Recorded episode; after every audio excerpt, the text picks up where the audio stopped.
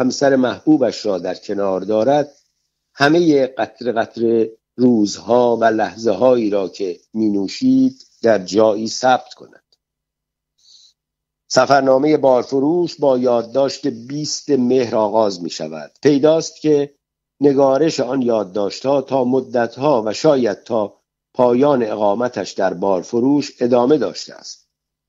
زیرا او در نامه های متعدد خود در آذر و دی 1307 به دوستانش از جمله رسام ارجنگی و سعید نفیسی هنوز به نگارش یادداشت‌های سفرش اشاره می‌کند. اقامت نیما تا پایان سال تحصیلی و مأموریت و مدیریت همسرش بر مدرسه دوشیزگان سعدی در خرداد 1308 ادامه داشته است ولی از سفرنامه بارفروش فقط یادداشت‌های 20 مهر تا 8 آبان 1307 بازمانده است. از آنچه بر سر باقی یادداشت‌ها رفته است خبری نیست. اما همین بازمانده قنیمتی است با اهمیت و ارزش‌های چندگانه. نخست که شرح دقیق و شاعرانه است از بارفروش یا بابل و پیرامونش در آن زمان. از محیط طبیعی و معماری شهری و بازارها و خیابانهایش تا کسب و کار و اخلاق و عادات و خوراک مردمانش. از بافت جمعیتی تا ملیت و نوع تفریحات مهاجرانش. افزون بر این گوشه هایی از رویدادهای سیاسی و اجتماعی تاریخ آن دوره ایران را در زندگی و مناسبات مردم بارفروش با حکومت وقت بازتاب می‌دهد. از سفر رضاشاه به آن بخش مازندران و شیوه رفتار او و همراهانش با مردم شهر تا دخالتهای حکومت در تعیین نوع کلاه و لباس و ریش و سبیل مردم عادی. از وضع کار و معیشت روستاییان تا قیمتهای جزء به جزء نیازمندی های روزانهشان. مهمتر از همه اینکه سندی است کم نظیر و گرانبها از توانایی نویسندگی نیما که افسوس خواننده را برای گم شدن رمان‌ها و نوشتههایی نیز برمیانگیزد که او در نخستین سالهای آغازین شاعری و هنریش آفرید. از این رو بخشهایی از آن یادداشتها در اینجا آورده می شود تا خواننده با چگونگی زندگی او و همسرش در آن دوره آشنا شود و بداند نیما در آن بارفروش چه دیده و شنیده یا چه اندیشیده و چه کشیده است. پانویس بخشهایی از این یادداشتها از اسنادی درباره نیمایشیج به کوشش علی میرانساری نقل می شود افسوده های بین قلاب غالبا از علی میرانساری است. در اوجابون شنبه 21 مهر 1307 در اوجابون یک خانه محقری کرایه کردم. کنار افتاده و خلوت است. درخت نارنج زیاد دارد. به علاوه یک پستوی مرتوب بادگیر یک چاه یک دلو و یک نیبند که به آن دلو بسته شده است. به قدری بلند که از بیرون خانه نوک آن پیداست. و این تصور می کنم بیرق بارفروشی هاست. زیرا تمام خانه ها از همین نیها دارند. نشان خاص بارفروش بارفروشی بودن این است. هر وقت نوک آنها تکان می‌خورد شخص می‌فهمد که یک بارفروش آب می‌خورد یعنی یک نفر از زیر خانه خود که روی آب بنا شده است برای امرار حیات خود استمداد میجوید. بنابراین به هر جا که وارد می‌شوید رطوبت است. همانطور که به هر طرف نگاه می کنید نارنج و قدری نظر بلند تر شوید سوفال است. بارفروش شهری روی آب و زیر آب. مثل یک کشتی که در حین طوفان روی آب متوقف است. کشتی می رود رد می شود سیر می کند اگر کمی زمین را بکنند به آب میافتند. بین آب و آتش. مثل این است که به بارفروشی ها حکم شده است از جای خودتان تکان نخورید. و فی حقیقه همین نیز هست.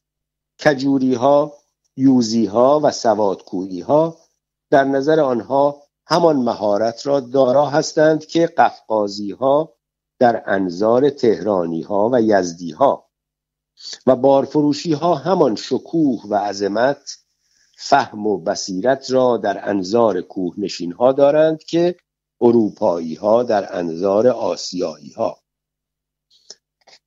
یک شنبه 22 مهر 1307 چیزی که قابل ذکر است هیئت نظیف کوچه هاست.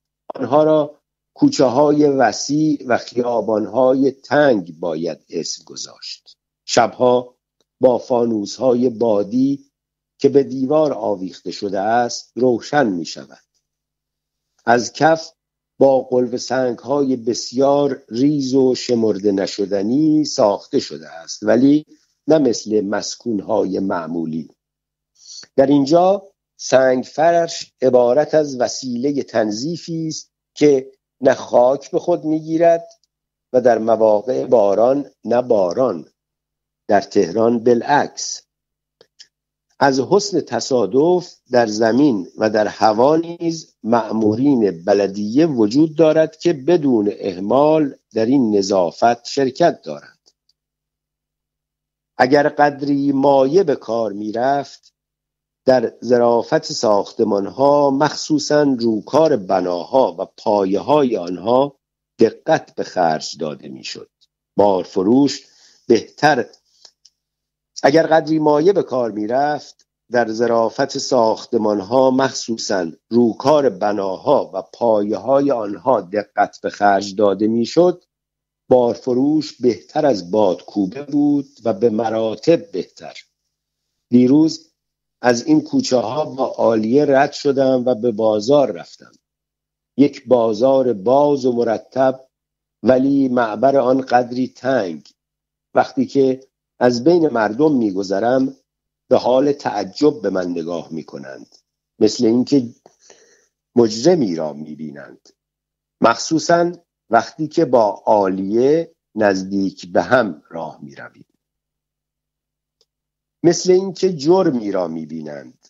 مخصوصا وقتی که با عالیه نزدیک به هم راه می‌رویم. دست فروش ها شب 23 مهر 1307 از بازار برگشت می کنم مدتی تماشا کردم زنها اتفاقا در اینجا کسب می کنند و این در ایران واقعی است که اتفاق می افتد.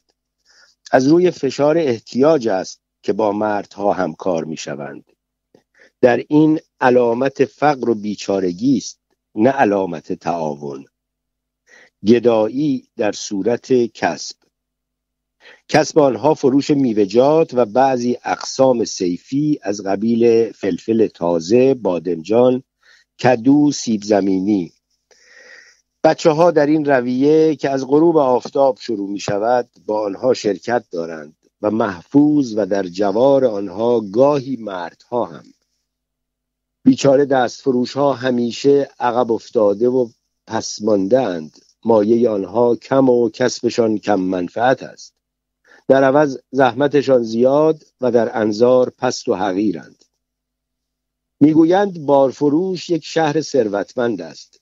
معنی این کلمه را نمی‌فهمم. ثروت یک عده چه مربوط به ثروت عمومی است؟ من بالعکس می‌گویم بارفروش یک شهر فقیر و یک شهر غمانگیز است. سرمایدارهای معدود عبارت است از رؤسای این مؤسسات رؤسایی که ابدا تخفیفی در این بدبختی نمی‌دهند بلکه از خون آنها تغذیه می کنند بعد از آن پوستشان را می کنند آیا عنوان دیگر که غیر از این دو عنوان باشد لازم است به بارفروش بدهم؟ تا زانو در تمام مزارع مزارع اطراف جان می‌کنند.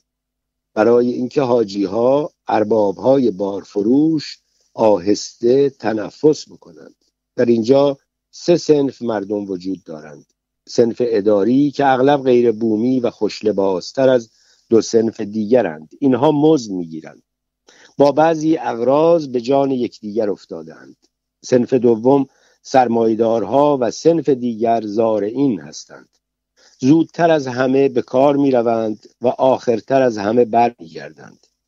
از وقتی که آفتاب طلوع می کند در گل و لای برنجکاری می کنند برنج درو می کنند همین که آفتاب غروب کرد از مزرعه برمیگردند.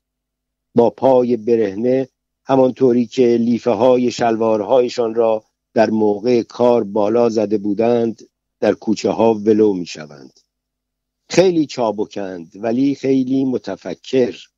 خانه های آنها اغلب در کنار شهر اتفاق افتاده است و پشت بامهاشان از ساقه های برنج ترتیب یافته است. دهانه درگاههاشان مثل دهانه چاه است و سقفهاشان را دود زده است. خودشان و گاوهاشان در تابستان و حتی زمستان در یک جا میخوابند. خوراک آنها ماهی و برنج پخته است و شکر سرخ است. اگر جوجه داشته باشند یا شغال می‌برد یا ارباب. خیابان شاهپور دوشنبه 23 مهر 1307 از یک ماه به این طرف خانه ها را تراشیدند و بلدیه خیابان شاهپور را تأسیس کرد. سابق بر این خیابان خرم بود. و این اسم از آن جهت به آن داده شده بود که در قرن گذشته و اوایل قرن حاضر یکی از متعلقات شاه مازی در آنجا منزل داشت. این خیابان از شمال به جنوب ممتد می شود سبز میدان و باغ ملی در انتهای آن واقع شده است. بعد از آن دیگر شهر نیست و صحرا و مزرعه است. اغلب مغازه ها و خانه های آن مختص به ارامنه است و به طرز جدید ساخته شده و به این معنی دریچه های روشن و شیشه های بزرگ دارد. اتاقهاشان تاخچه و رف زیاد ندارد. به دکان بقالی مشابهت ندارد. می توانند به دیوارهاشان تصاویر و تابلو بیاویزند. در این خیابان علاوه بر مهمانخانه بارفروش یک مهمانخانه دیگر وجود دارد که آن هم مختص به ارامنه است. موسوم به مهمانخانه شمال. و اسمگذاری این مهمانخانه به این ترتیب واقع شد. اول صاحب مهمانخانه به اسم مهمانخانه لندن تابلو ساخت و این تقلید و هوسی از روی, روی کرده های مهمانخانه های پایتخت بود. در تهران هم به این رسم مهمانخانه وجود دارد. رئیس معارف سابق مهمانخانه چی را احضار کرد؟ از او پرسید خودتان را مسخره کرده اید یا ما را؟ مهمانخانه چی جواب نداشت.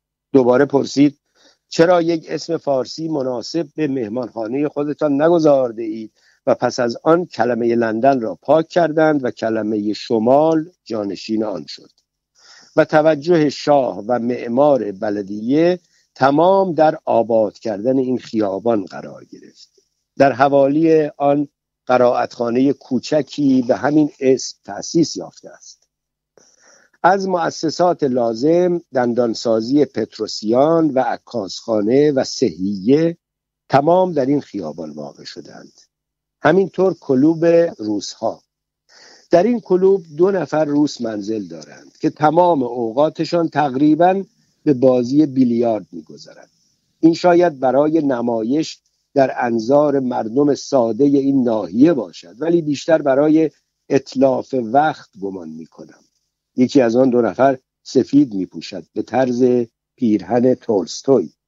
دیگری خاکستری و منتها درجه اروپایی.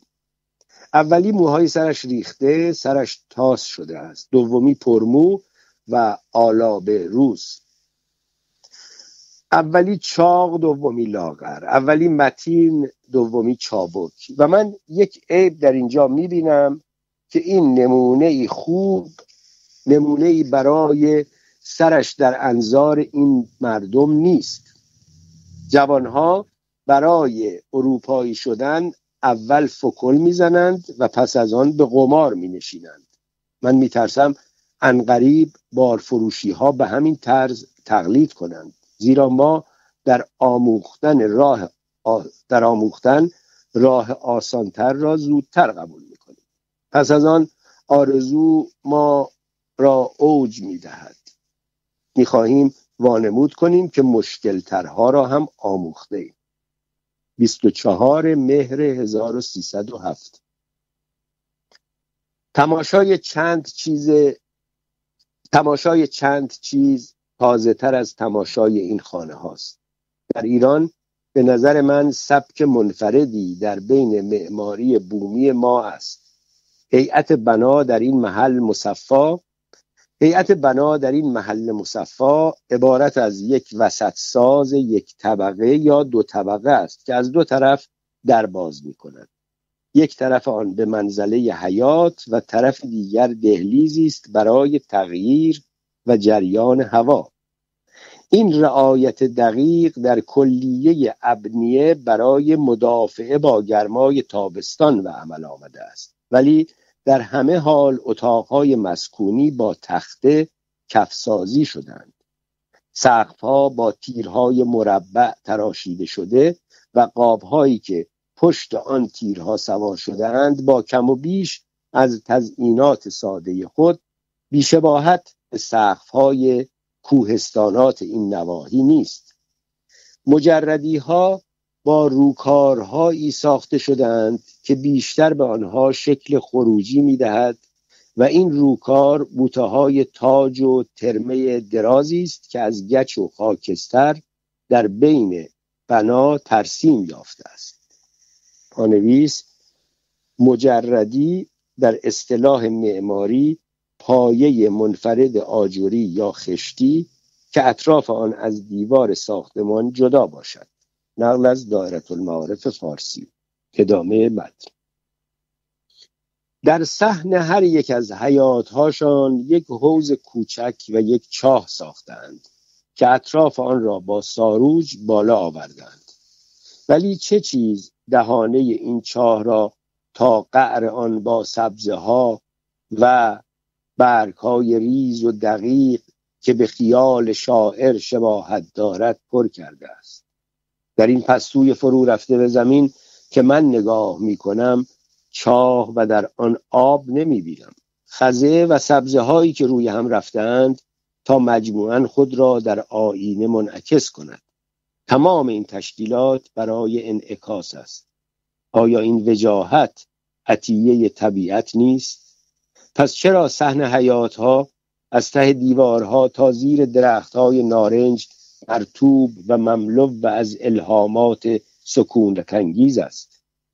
چه چیز به این خزه های قشنگ یاد داده است تاریک شوید سایه بیاندازید بارفروش شهر نیست دیوان شعر است با یک مخرج شاعرانه. شاعر خود را در آن داخل می بیند و از اعماق تاریکی های آن بیرون می آید قدیمترین خاطرات شورانگیز بچگی من که زمان آنها را تقدیس کرده و جمال اضافی داده است. آنچه شنیدم یا دیدم بیشتر هیئت تاریک چند دیوار بلند عهد شاه عباسی و زندگانی بسیار قدیم را جلوی چشمم می‌بینم. این است مطابق دلخواه من. یک شهر تاریک شاعرانه. چیزی که پس از مدتها آن را پیدا کردم. شهری که رویای آن از خیال پر است. شب 25 مهر 1307 از چند روز به این طرف خبر ورود مهمان مشهوری در شهر شیوع داشت. پانویس منظور از این مهمان مشهور رضا شاه است که سفرنامه از او احتمالاً به تحریر فرج الله بهرامی رئیس کابینه وزارت جنگ و از همراهان رضاشاه در آن سفر در دست است به نام سفرنامه مازندران. در این سفرنامه که ظاهرا مربوط به سفر رضاشاه در سال 1305 است درباره بارفروش آمده که صبح دوشنبه تجار و محترمین بارفروش را که آمده بودند پذیرفتیم. دستوراتی راجع به ترویج زراعت پنبه و چای صادر کرده و بعد از ظهر اجازه حرکت به طرف ساری دادم.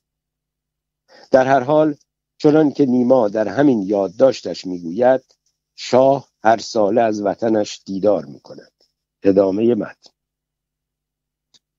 از صحرای تراکمه بازگشت می کرد و اسب دوانی رفته بود. دو روز قبل قبل از ظهر به اینجا رسید. برای استقبال دیشب تهیه دیده شده بود. از صبح زود صدای تبلشان مرا از خواب بیدار کرد و آژانها مردم را جمع کرده بودند. پیشاهنگ ها را شمردند. به اضافه شانزده پیشاهنگ که از شاهی آمده بودند. عدهشان به پنجاه نفر می رسید آنها را به معیت شاگردهای مدرسه ها یعنی سه مدرسه به استقبال فرستادند. رؤسای ادارات از جلو رفته بودند. در کنار شهر در ناحیه‌ای که به چهار شنبه پیش مشهور است ساکت و آرام و دست به سینه ایستادند. ولی شاگردها ساکت نبودند و سرود میخواندند. بیرق به دست داشتند. بعد از شاگردها تجار و از عقب آنها اصناف مختلف و چون آنها تمام می شدند یک عده فقرای جولیده آنها هم کلاه پهلوی داشتند. وقتی که این میهمان در مقابل این جمعیت انبوه رسید پیاده شد. در بین هم همه و کف زدنها و سرودها به حاجی حسین جان تاجر معروف رسید. حاجی ریش انبوه و قبای بلند داشت و به فشار حکومت امامه را از سر برداشت و کلاهی شد. این پیرمرد در موقع راهسازی قرار شد پنج هزار تومان کمک کند. به پایتخت رفت و به شاه عریضه داد. بدبختانه شاه به او گفت تو باید ده هزار تومان بدهی. این بدبختی ناشی از این بدبختی ناشی از سماجت در عدم تحمل بدبختی اول بود. گاهی شخصی از بلیهی که میترسد فرار می‌کند به خیال اینکه از آن بلیه جسته است و این مضاعف ساختن آن بلیه است و حاجی بدون حرف به بار فروش آمد. همین که چشم شاه به او رسید او را به شاه معرفی کردند. شاه ایستاد از او پرسید چند سال داری؟ حاجی تعظیم کرد. پولت زیاد است؟ دوباره حاجی حسین تعظیم کرد. پسرهایت کجا هستند؟ باز هیکل حاجی تعظیم کرد. چرا علی خان خندهش گرفت؟ به تمسخر به شاه اظهار داشت. پسرهای حاجی به فرنگ رفتند. علم تحصیل کنند. در صورتی که برای معالجه مرض رفته بودند. پانویس چراغ علی خان پهلوی نژاد امیرکلم از زمان انتصاب سردار معظم خراسانی عبدالحسین تیمورتاش در آذر 1304 به وزارت دربار معاونت آن وزارتخانه را به عهده داشت و در سفرهای رضاشاه از جمله سفر به مازندران به اتفاق تیمورتاش همراه او بود. ادامه متن. حاجی از نو تعظیم کرد. اعلی حضرت لبخند زد. به سر تا پای حاجی برآورد کرد و گفت ریشت را می تراشی. قبات را کوتاه می کنی. حاجی باز تعظیم کرد. مثل اینکه زبان نداشت. نمی توانست حرف بزند. ولی شاه ملتفت تعظیم آخرین او نشد. و رد شده بود. مستقیما از آنجا سوار شد و به باغ شاه رفت. این باغ را تازگی برای ولیعهد خریداری کردند و تا شهر چندان فاصله ندارد و آن طرف رودخانه بابل اتفاق افتاده است. بعد از آن تمام شهر قسمت از شاه بود. امروز برای بارفروشی ها خیلی تازگی داشت. هرچند شاه هر ساله از وطنش دیدار می کند ولی بارفروشی ها دیرتر از تهرانی ها از تماشا سیر می شوند چشم این اشخاص ذربین است. اندک چیزی را بزرگ می کند ولی عاجزند از اینکه کوچکترین دقتی را در اعمال روح انسانی به عمل بیاورند. برای من یک چیز طرف دقت می شود و آن اینجاست که مغز به دوربین شباهت دارد. از یک طرف بزرگ نشان می دهد و از طرف دیگر کوچک. در همه حال بدون داشتن فکر انسان نمی‌تواند به طور حد و یقین دیدن خود را اظهار بدارد. بارفروشی ها میشنوند که شاه می آید فقط عظمت و مهابت مفروض خاطره آنها را پر می کند بی جهت می ترسند ولی نمی‌فهمند چه چیز آنها را تا این حد به اضطراب نزدیک کرده است. زیرا بارفروش یک شهر قدیمی است. سلطه چندین قرن استبداد به حسب وراست در نسل آنها اطاعت و ترس را یادگار می‌گذارد و بقایای اثرات مختلفه آن سلطه هنوز در ذهن آنها حکم فرمایی می کند می‌خواهند به آستان ملوکانه عریضه بدهند. اسم بارفروش را بردارند و اسم شاپور را روی شهر بگذارند. نه مدرسه و خیابان. از چندی به این طرف می‌خواهند در حوالی سبز میدان یک مریضخانه به اسم شاپور تأسیس کنند. پایه های آن ساخته شده است. از اعلی حضرت درخواست کردند اولین سنگ بنای آن را با دست خود بر روی بنا بگذارد ولی بعد یک بیل نقره ساختند. دسته کوتاه آن را از روبانهای سرنگ لفافه کردند و به تیمورتاش دادند و علا حضرت آن را به دست گرفت. مقداری خاک برداشت و به اطراف ریخت و گفت از آنجا شروع کنید. و بعد بیل را به دست رئیس معارف داد. این تردیزی که این همه با شوق اهالی شروع می شد چهار ساعت بعد از ظهر انجام گرفت. عده بسیاری از اهالی حاضر بودند و به زمینه آنها عده معدودی از شاگردهای شش هفت ساله مدرسه نسوان موهایشان را با روبان بسته بودند و در حاشیه روبان نوشته شده بود زنده باد اعلی حضرت شاه پرسید این دخترها که ها هستند؟ گفتند شاگردهای مدرسه. دست به چانه یکی از آنها زد و گفت درس هم می‌خوانند؟ جواب دادند الف با را بلد شدند و بقیه تقاضا کردند این اطفال سرود بخوانند. شاه تقاضای آنها را قبول کرد. خود شاه دست زد دیگران هم دست زدند. سرود خواندند و هلهله کردند. پیش آهنگ ها به یکدیگر چسبیدند. روی هم بالا رفتند. دیوار ساختند. بعد از آن شاه سوار شد. کوچه ها مملو از تماشاچی بود ولی نه پشت بام ها. متاسفانه بارفروشی ها نمی توانند اوج بگیرند و صعود کنند. پشت بام ها سوفال است. اگر آنها بالا بروند می شکند. آجان ها کسانی را که کلاه پهلوی نداشتند تهدید کرده می گرفتند بعد کلاه پهلوی دارها فقرا را جلو انداختند. تمام مثل ترازوی میزان نشده ایستاده بودند. یا بچه هایشان ار می زدند یا خودشان پرحرفی می کردند ولی شعن و جلال شاهانه بدون اینکه متوجه ترس و احتیاط آنها بشود از میان آنها رد نشد.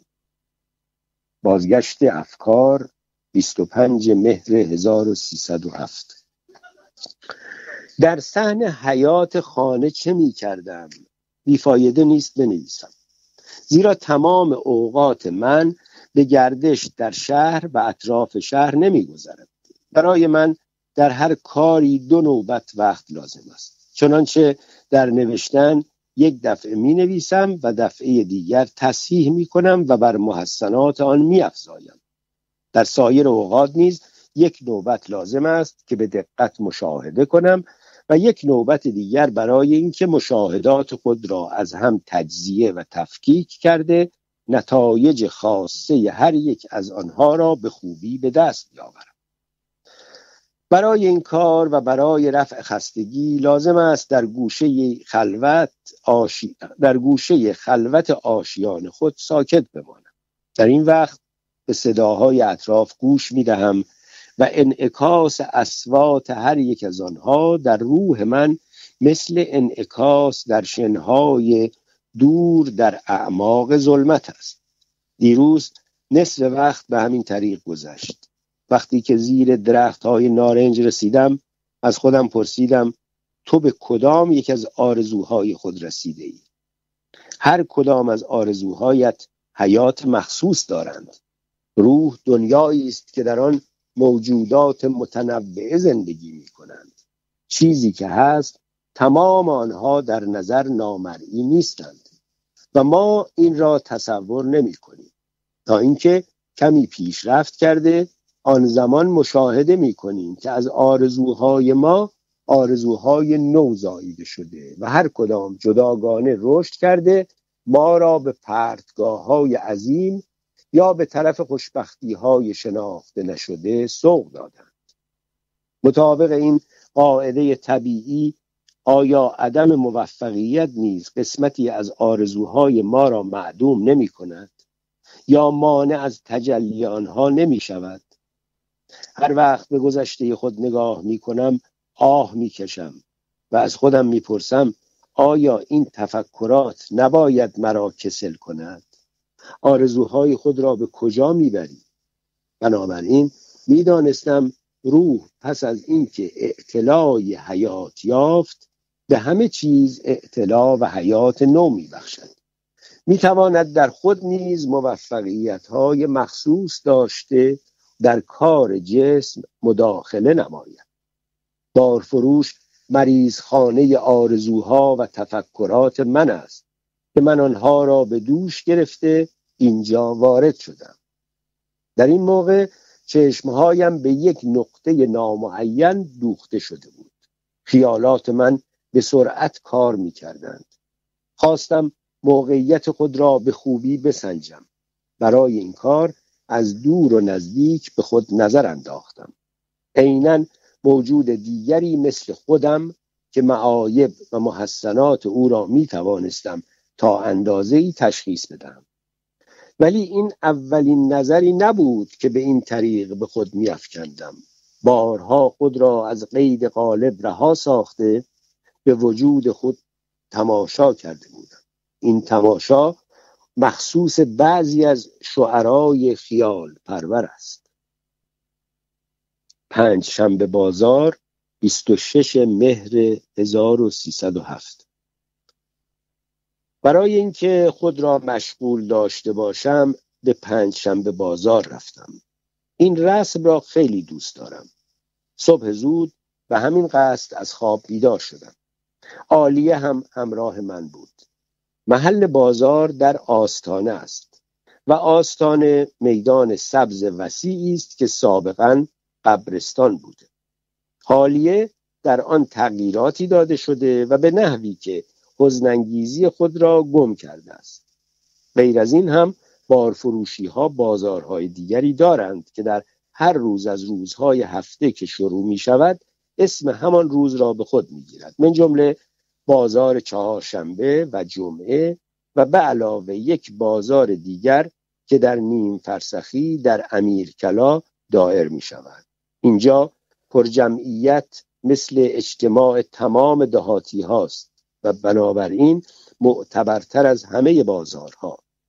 شبیه به بازاری که در کتاب سرگذشت یاقی شهر دادم.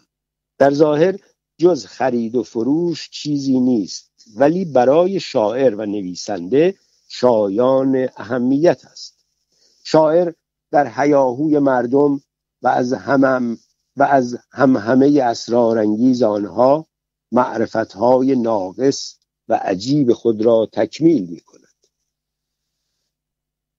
خطوطی را می‌خواند که دیگران از خواندنشان عاجزند و الفبای آن را به کسی درس ندادند.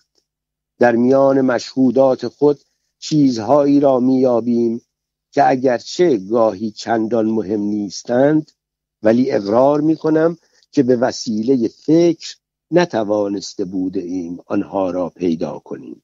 اغلب این چیزها به کار شاعر و نویسنده می‌خورد. معرفت و روح مردم نظر شاعر به مراتب پرجزئیاتتر دقیقتر و شهر داده شده تر از آن چیزهایی است که در کتب شهر داده می شود وقتی که به وسط بازار رسیدم در گیرودار آن همه هم همه که یک نواخت و لا ینقطع بود چندین دقیقه در مقابل یک کدو فروش پیرمرد که در این وقت در مقابل سبد کدوهایش چرت می‌زد توقف کردم. مثل اینکه از راه های بسیار دور آمده بود. تمام شب را نخوابیده و از فروش کدوهای خود چندان راضی نیست. فروش چند دانه کدو پس از آن اطلاف وقت از صبح تا غروب برای یک مرد آیا می‌تواند کار می‌تواند کار نامیده شود؟ این فقط تعقیب و تابعیت عادت است. این بدبختی در کدام بخش مملکت نیست؟ لادبون پانویس. خطابی ظریف و شاید ناآگاهانه به برادرش که دور از او هنوز در روسیه بود. خطابی که نشان می‌دهد چقدر لادبون در خلوتهای او حضور داشته. تا آنجا که این گمان را برمیانگیزد که نیما این یادداشتها را برای لادبون می نوشته یا او را مهمترین خواننده سفرنامهش تصور می کرده است. در ضمن این تماشا به زنهایی که گردو و تخم مرغ میفروختند متوجه شدم. اینها دیگر رقتانگیزتر از اولی ها به نظر می آیند. به عالیه گفتم به آنها نگاه کن. او به من عده دیگر از زنها را نشان داد که در زیر دیوار بل ایستاده بودند. بدون همهمه و صدا بخچه دستمال یراق و بعضی خردریزهای دیگر میفروختند و اغلب آنها را به دیوار آویخته یا نصب کرده بودند. چشم من در بین آن اسبابها به چند پارچه نیمدار افتاد که دانستم آنها هم تهمانده خانه هایشان را به متا فروشی خود داخل کردند. این همه مردم چه می کردند که مثل پروانه بر گرد دست فروش ها چرخ می زدند. روی تمام این امتعه و این همه زنها که آنقدر با سکوت و یأس و با روحای نیم گرفته در زیر چادرهای سیاه عادی رقتانگیز نشسته بودند قباری قلیز نشسته بود هر قدر چشمهایم را بازتر می کردم این قبار قلیزتر می شد وقتی که خوب دقت می کردم تیرگی هایی شبیه به روشنایی آمیخته با جواب غمانگیزی بر من ظاهر می گشت که من برای شناختن آن به واسطه نگاه های مدید خود کسل می شدم این سیمای ثانوی که اینقدر مغموم و تیره سرتاسر سر صور اشیاء را فرا می گرفت انعکاسی از رنج انعکاسی از رنگ درونی آن همه ارواح رنجور بود که در نظر تمام تماشاچی ها گشوده نمی‌شد.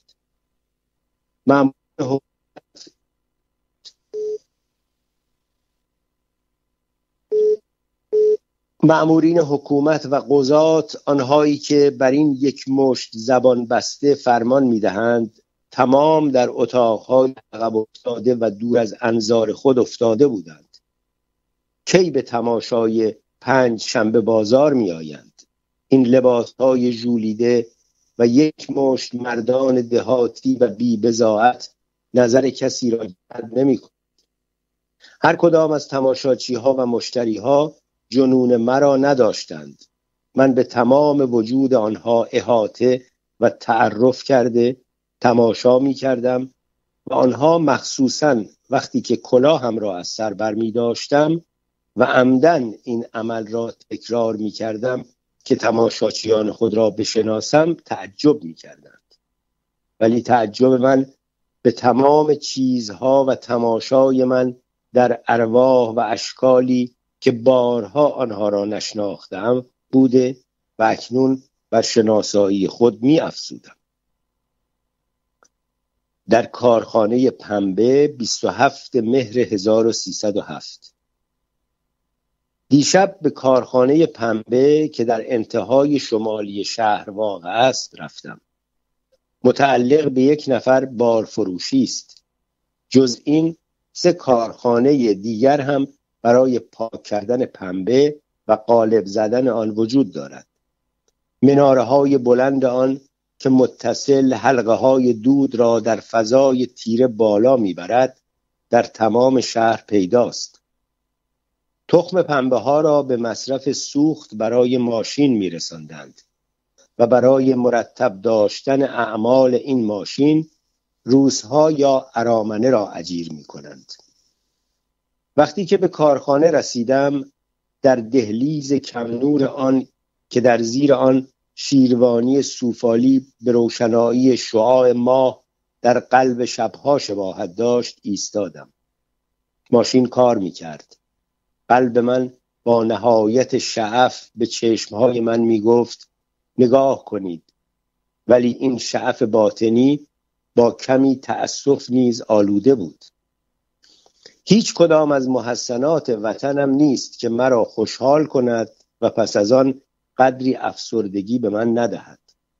همینطور اغلب خوشحالی های مردم هم مرا افسرده می کند و این علت دارد. من همیشه فکر می کنم به چه طریق می توانم مردم را به سلامتی هدایت کرده باشم. همیشه این چنگال سیاه بر فراز سر آنها میچرخد. مثل چنگال درندگان می‌خواهد از خون آنها تغذیه کند. بیغیبی است. به هر عنوان که آن را نام است که در تمام مسائل آنها نیز شده آنها را به از رفاه و سلامتی و تفکرات و من خیلی, خیلی شرمندم های زراعتی. مثل که ظاهرا دوباره صدای شما یه جورایی قطع وصل میشه. همون محل نقطه کور تشریف دارید. خیلی خوب. من نه من هم که هستم و عجیبه. چه طرفتر بشینم. اینجا خوبه؟ الان صدا خوبه. الان صدا خوبه. بسیار خوب. خب از چه مدت قبل بود؟ من برگردم یکی دو جمله نه جمله ها رو تونستیم متوجه بله. بشیم. بسیار خوب. به هر عنوان که آن را نام ببرند آن است که در تمام مساعی آنها نیز داخل شده و آنها را بالکمال از رفاه و سلامتی دور می دارد.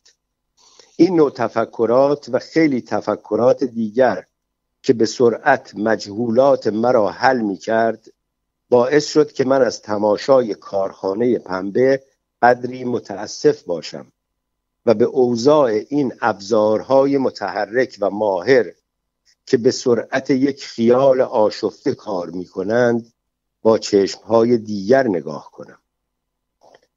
انقریب یک کارخانه صابون هم می‌خواهند تأسیس کنند و علاوه بر این بلدیه یک کارخانه برق در ظرف این چند ماهه به وجود آوردند چراغ می‌دهد.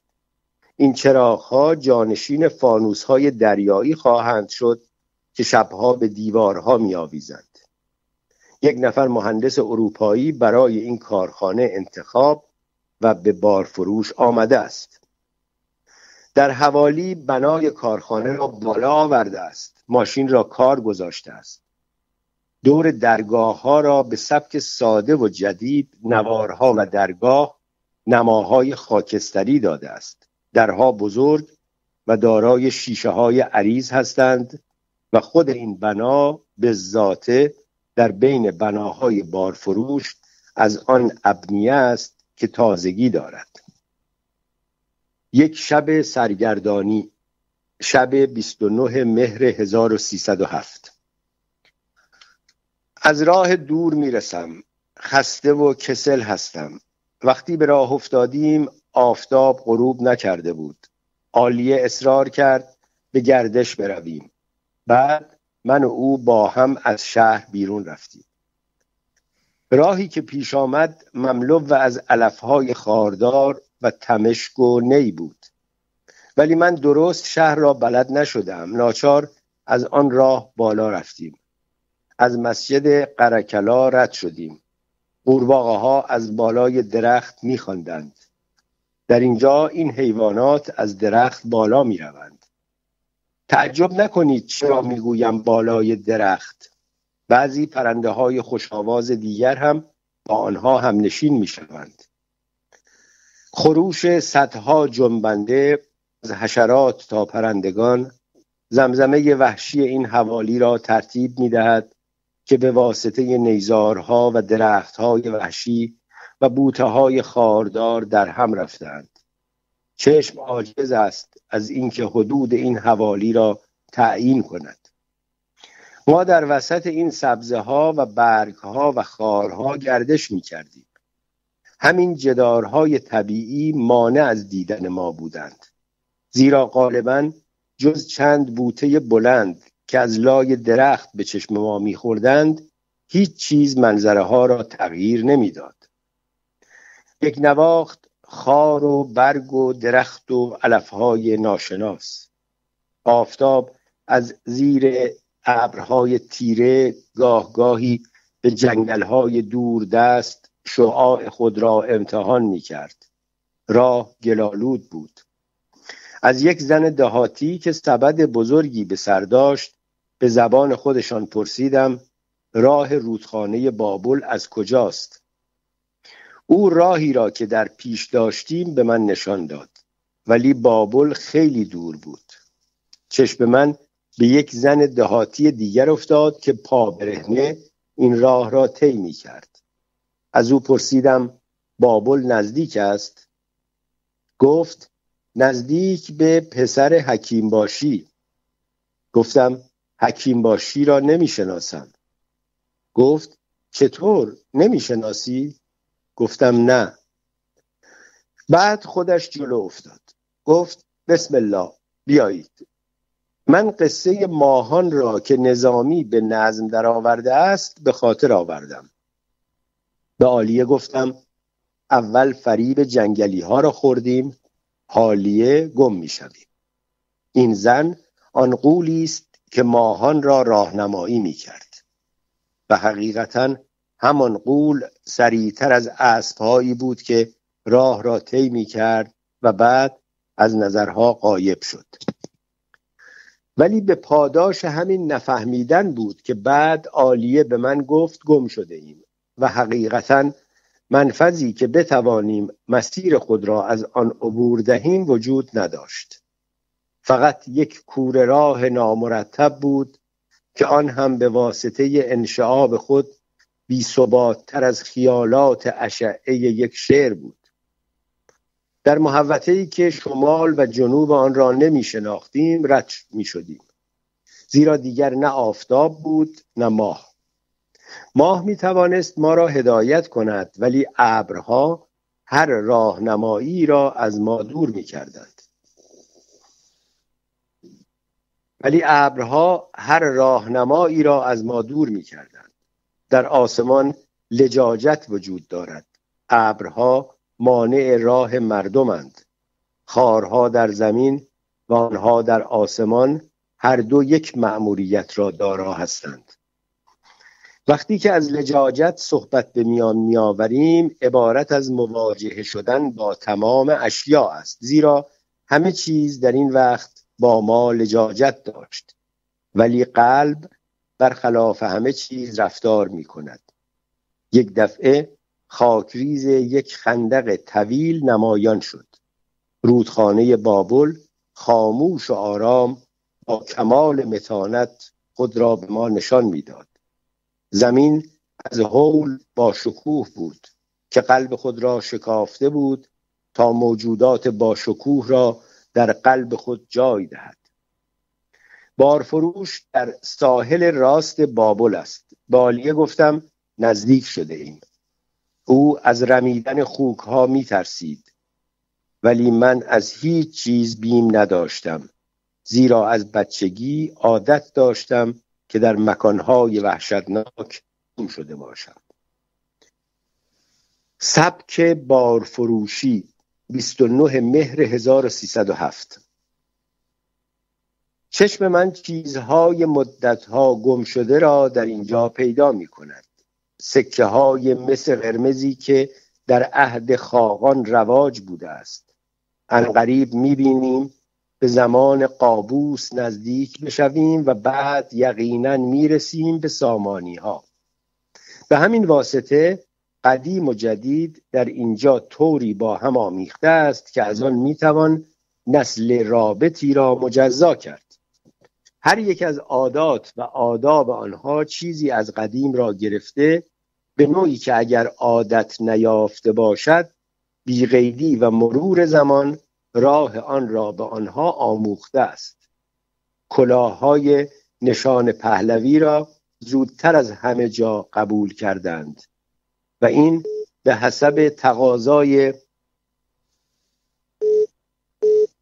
و این به حسب تقاضای طبیعت مطیع و آرام آنها بود.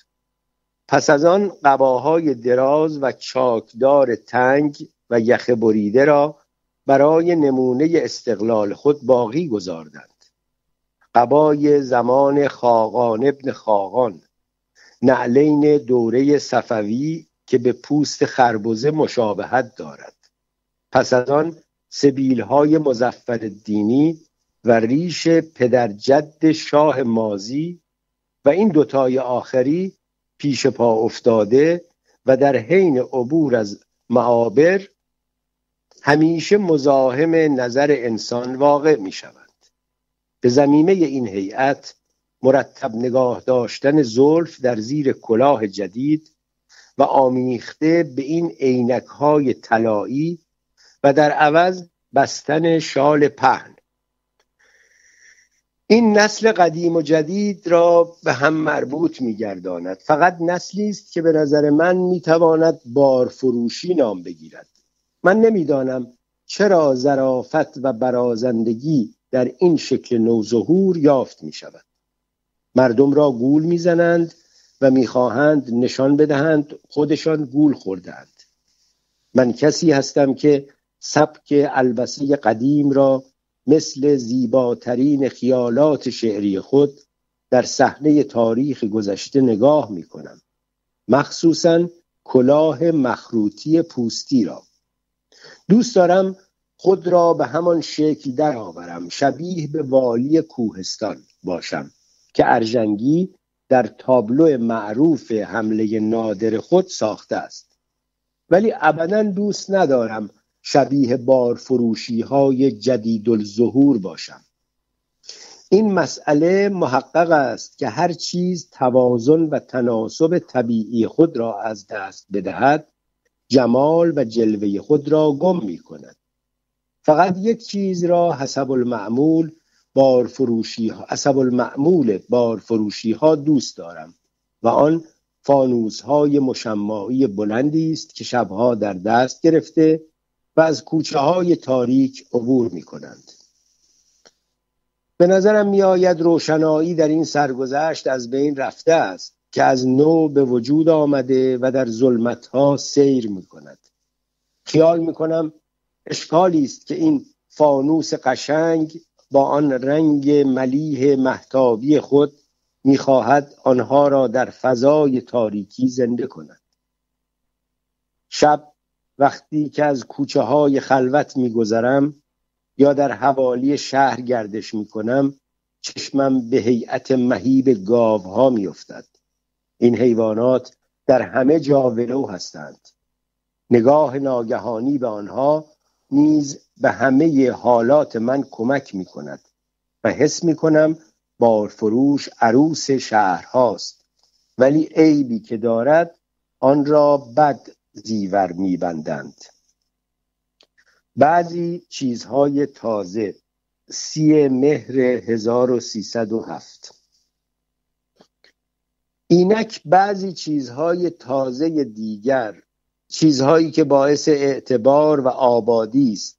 تابلوهایی که نظیر آنها را هنوز ندیدم. چیزهایی که نمونه معماری های مختص ایالتی است. هر کدام از آنها محسناتی دارند که نمی‌توان آن محسنات را انکار کرد. من جمله ساختمان پشت بام ها یقینا بجز سوفال نه حلب نه گچ نه کاهگل هیچ کدام دوام این همه باران لاینقطع را نداشت. من دو روز است از خانه بیرون نمی‌روم و متصل به صداهایی که آسمان در زمین احداث می کند گوش می دهم می خواهم بگویم زمین تکان می خورد و پشت بام ها ابدا. تابلو دندانسازی پتروسیان دکتر کاج و چند دکتر دیگر قبه مخروطی امامزاده آستانه را هم به همین ترتیب ساختند ولی به طریقی دیگر و به مراتب اساسی تر شبیه به تاق گنبدی قبل از سلجوقی ها فقط یک چیز در آن نیست و آن تقلید قشری یعنی میناکاری زمان سلجوقی است. در عوض استحکام آن به قدری است که چند نهال انجیر از دیر زمانی به این طرف روی آن سبز شده ریشه دوانیده است. ولی ابدا نمای این قبه بلند شکسته نشده و جوانی خود را از دست نداده است. چیزی که ابدا در تقلیدهای بناهای کنونی نیست. نمونه یک فکر قدیمی که اگر برای عظمت و اهمیتش نباشد برای استحکامش لازم است نمونه قرار داده شود. کنگره های این بنا از آجر تشکیل یافته و روکار آن گچ زنده است. در سایر ابنیه نیز گچ را زنده به کار می‌برند. حسن این کار این است که رطوبت دیر دیرتر در آن اثر می کند کمتر به خود آلوده می سازد پریروز وقتی با عالیه از آن مکان که به جنگل های کوچک می رود به گردش رد می شدیم به محض ورود به محل یک دفعه چشم من به این دیوارها افتاد. این منظره تابش ستاره های روشن را در شبهای تاریک داشت. به ندرت اتفاق میافتد چشم باز باشد و آن را نبیند. آیا این تزئینات تازگی ندارد؟ آن را به فکر شما واگذار می کنم ولی من زنده تر و واضح تر از آن هنوز ندیدم. قیمت اجناس. اول آبان 1307 همیشه از ارزانی بارفروش گفتگو می کردیم. مخصوصا این محسنات را. در اینجا چیزهای ارزان بیشتر از چیزهای گران است. طبیعت از هیچ رو نعایم خود را امساک نکرده است. مطابق آنچه تا کنون معامله کرده ام برنج ممتاز یک من چهار قران نفت سیصد دینار زغال یک من سیصد دینار هیزم بیست من کرایه یک خانه که علاوه بر سطح سه اتاق دارد به علاوه درخت های مرکبات سی قران سه خروس قشنگ از پنج شنبه بازار خریدم پانزده قران. جوجه پانزده شاهی. قاز چهار قران. در قابل سید شده دو قران. بازدید. دو آبان 1307 بعضی گزارشات دیگر خود را بنویسم بدون اینکه اول در مقدار اهمیت آن فکر کنم زیرا انسان همیشه با چیزهای مهم مواجه نمی شود. اشیا دارای اثرات مختلف و غیر متساوی هستند. من سعی ندارم وقایعی را که می نویسم تماما مبهم و عجیب باشند. برای اینکه نمی توانم در اختلاف اثرات اشیا تغییری به وجود بیاورم. مگر اینکه چیزی را از خود جعل کرده و بر آنچه راست گفتهام بیافزایم تا آن وقایع کسب اهمیت کرده باشد. و این طریق دروغ سازی و متعجب ساختن مردم است. از پشت ذره نگاه می کنم مثل منجم در رصدگاه خود نشستم و مثل سیاد در کمینگاهش. سعی می کنم به شما راست بگویم. با خانواده هایی که معاشرت می کنم به اهمیت آنها نگاه نمی کنم توقع دارم با من راست بگویند و همانطور که من منفعت آنها را در نظر گرفتم آنها اقلا ضرر مرا در نظر نگیرند. به من می‌گویند از بارفروشی ها احتیاط کن.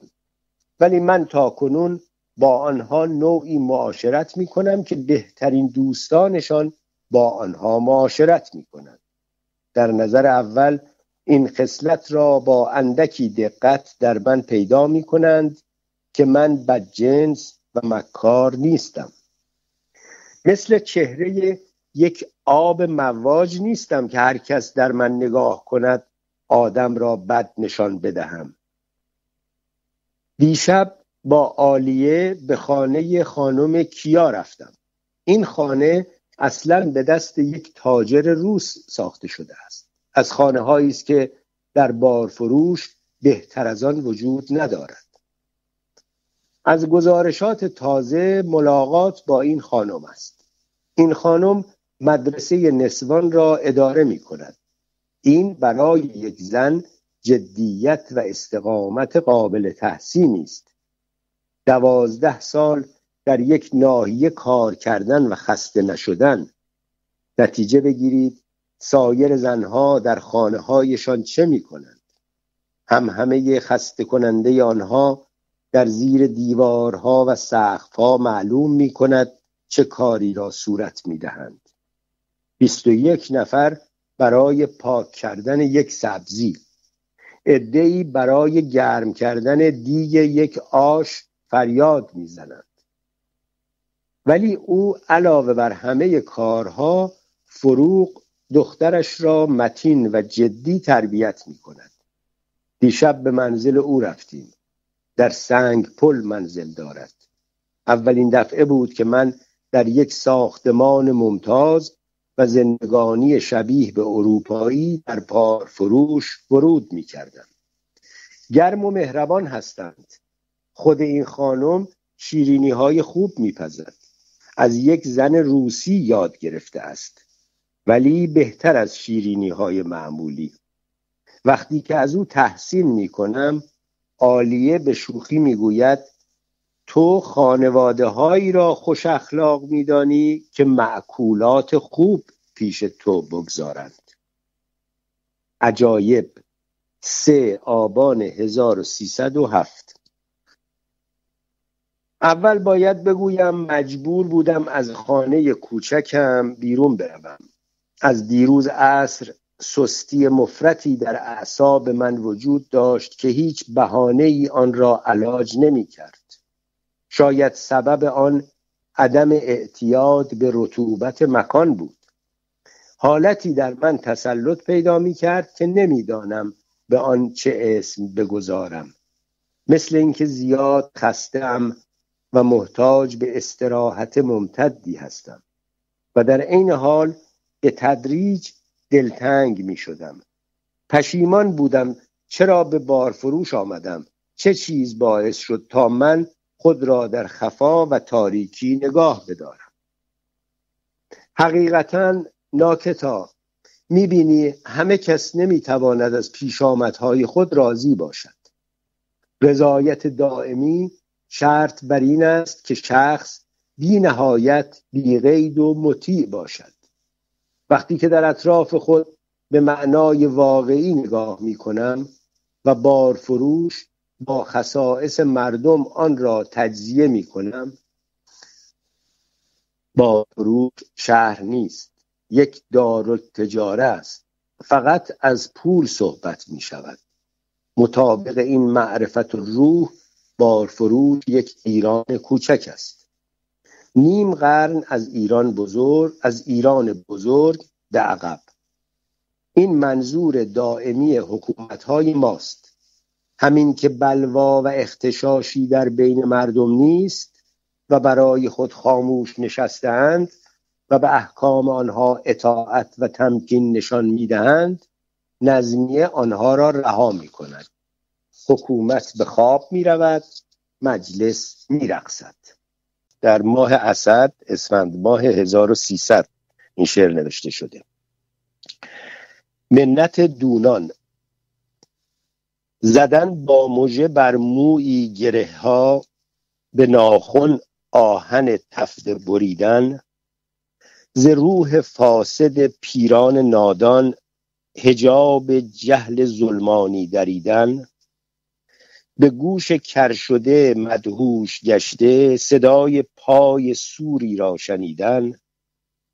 به چشم کور از راهی بسی دور به خوبی پشه پرنده دیدن به جسم خود بدون پا و بی پر به جوف صخره سختی پریدن گرفتن شرز شیری را در آغوش میان آتش سوزان خزیدن کشیدن قله الوند بر پشت پس آنگه روی خار و خس دویدن مرا آسانتر و خوشتر بود زان که بار منت دونان کشیدن.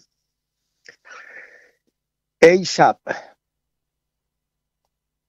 هان ای شب شوم وحشت انگیز تا چند زنی به جانم آتش.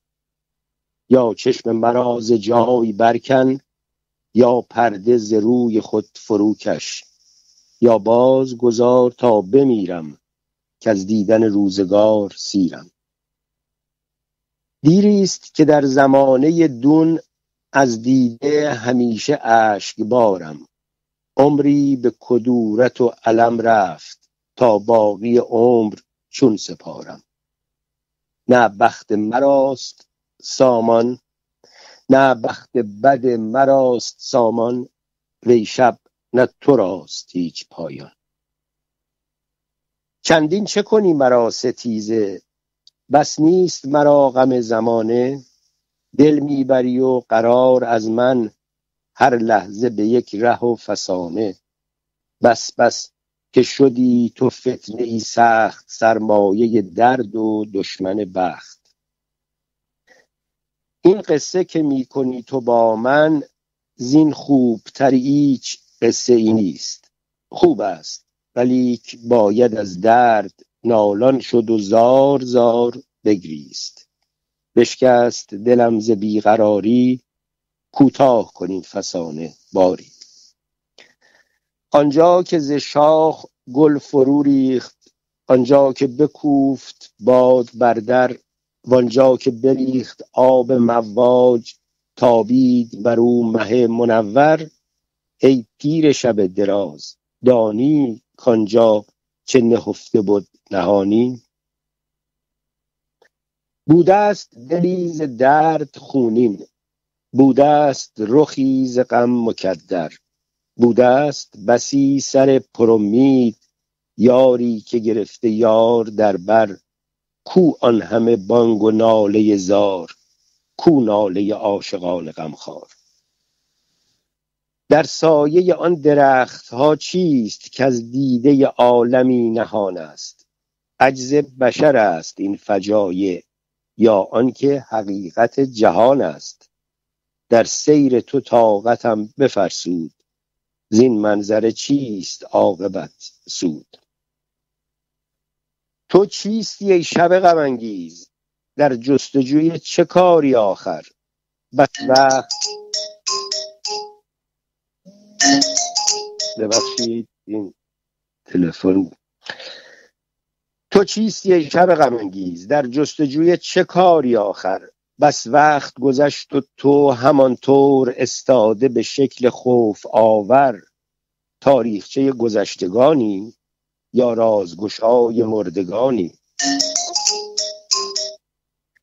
تو آیندار روزگاری یا در ره عشق پردهداری یا دشمن جان من شدستی ای شب بنهین شگفت کاری بگذار مرا به حالت خیش با جان فسرده و دل ریش. بگذار فرو بگیردم خواب که از هر طرفی همی وزد باد. وقتی است خوش و زمان خاموش مرغ سحری کشید فریاد. شد محو یکان یکان ستاره تا چند کنم به تو نظاره بگذار به خواب اندر آیم که از شومی گردش زمانه یک دم کمتر به یاد آرم. وازاد شوم زهر فسانه. بگذار که چشم ها ببندد کمتر به من این جهان بخندد. سال 1301 شعر بعدی شعر شیر. یا شیر رو بذاریم برای بعد یک مقدار شعرش طولانیه. یه چند تا شعرهایی که در اون بخشایی که از کتاب زندگی نامه نیمای شیش خوندیم. یکی هم شعر محبس بود به اشاره شده بود. باز اون طولانیه می‌ذاریم برای بعد. خانواده سرباز هست که یک منظومه باز طولانیه که باید بذاریم برای بعد و یک شعری هست که عنوانش از نامه. این شعر در شهر آستارا به تاریخ 8 آذر 1306 سروده شده. و خطاب به لادبون برادر نیمایوشیجه که در زندگی نامه نیما مفصل راجبش نوشته شده. نامه. مهربانا جواب کاغذ تو من ندانم چگونه باید داد. شعر گفتی به شعر می‌گویم. همه یاد تو هم چه کم چه زیاد. لب فرو بستم از سخن آری لیک بنگر چه می‌کشم بیداد؟ عقده های عجیب قلب مرا این لب بیهنر دمی نکشاد چون که لب رنج دل نداند گفت چه دهم پاسخ دل آزاد؟ آنچه می‌گویم این فقط نقشی است که بیاز صحیفه کرده سواد. قطره خون ز یک دل خونین نکند آنچنان که خواهم یاد. معهازا بخوان و هیچ مپرس حال مخلص در این خراب آباد. به مرادم نمی رود سفرم. سفری لازم است سوی مراد. شکوه هر روز بر زبان دارم که چرا نیست روز و مه چون باد. از چه این مختصر نمیگذرد با چنین رنج و گونه گونه فساد. من که دورم ز تو چنان که ز تن جان محجور در هوای معاد چه خوشی چه سلامتی که حیات رنج بیننده است و مردم راد. نکم از این سفر پشیمانم گرچه از یک جهت کمی دلشاد. آستاراست مدفنی که در آن جای بگزیده اند مثل جماد. چه توان کرد با دو دیده باز با چنین مردگان سست نهاد؟ قصه شهر مرده باید ساخت شرح رفتار مرده باید داد. اوستادی شگفت باید شد پس بر اهل شگفتتر استاد. سخت مطرودتر هم از شیطان بر شدن زاتش درون فعاد آسمان را به سر فکندن تیغ مر زمین را به پای بر. اغیاد در چنین موقعی به تنهایی که چنین با قفس مراست اناد تو فقط هستی ای امید دلم که برادر به یاد تو افتاد. آه امید زندگانی من از شکست دلت شکست مباد. برادرت آستارا هشت آذر 1306 شعر بعدی شهید گمنام. تاریخ این شعر هست چهار دی 1306 همه گفتند مرو او نشنید. نشود مرد دلاور نومید. ننهد وقع به کار دشمن. کیست اینقدر جری؟ گفت که من بعد از آن ماند خموش و کرد اندیشه کمی. او جوان بود جوانی نوخیز بین همسالانش چون آتش تیز.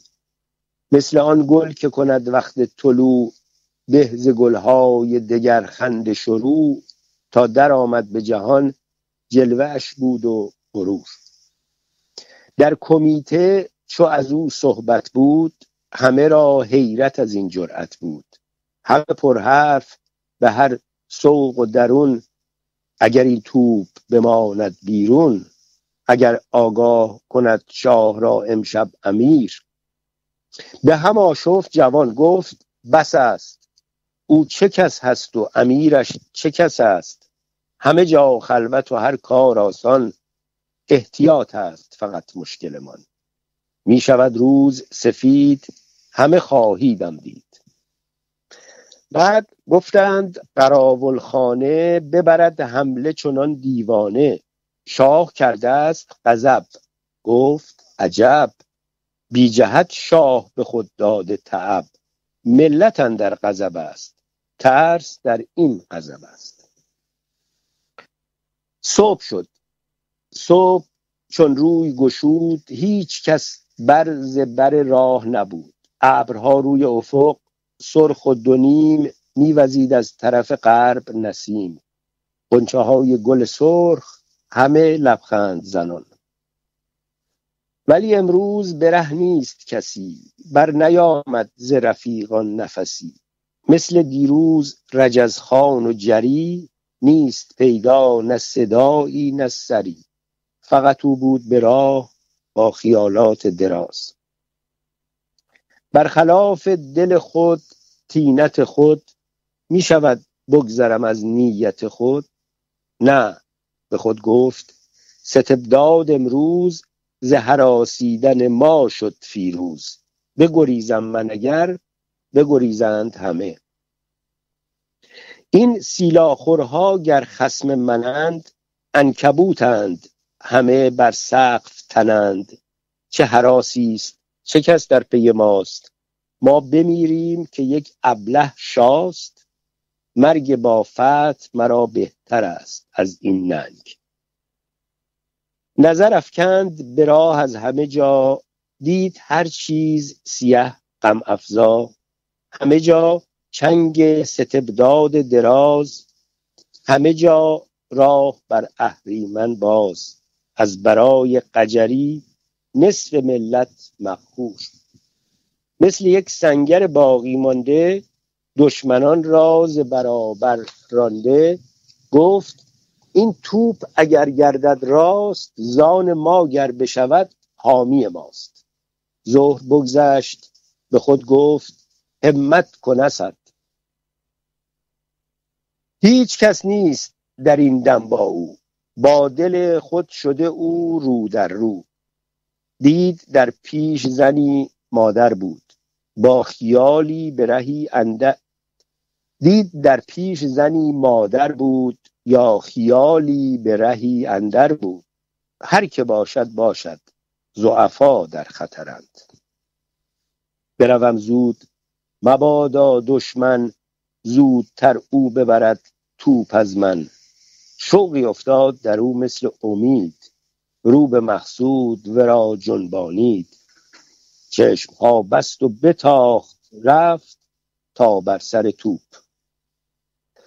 بود دشمن به سوی او نگران دست بنهاده و ننهاده بران آه گفتند به هم چند نفر.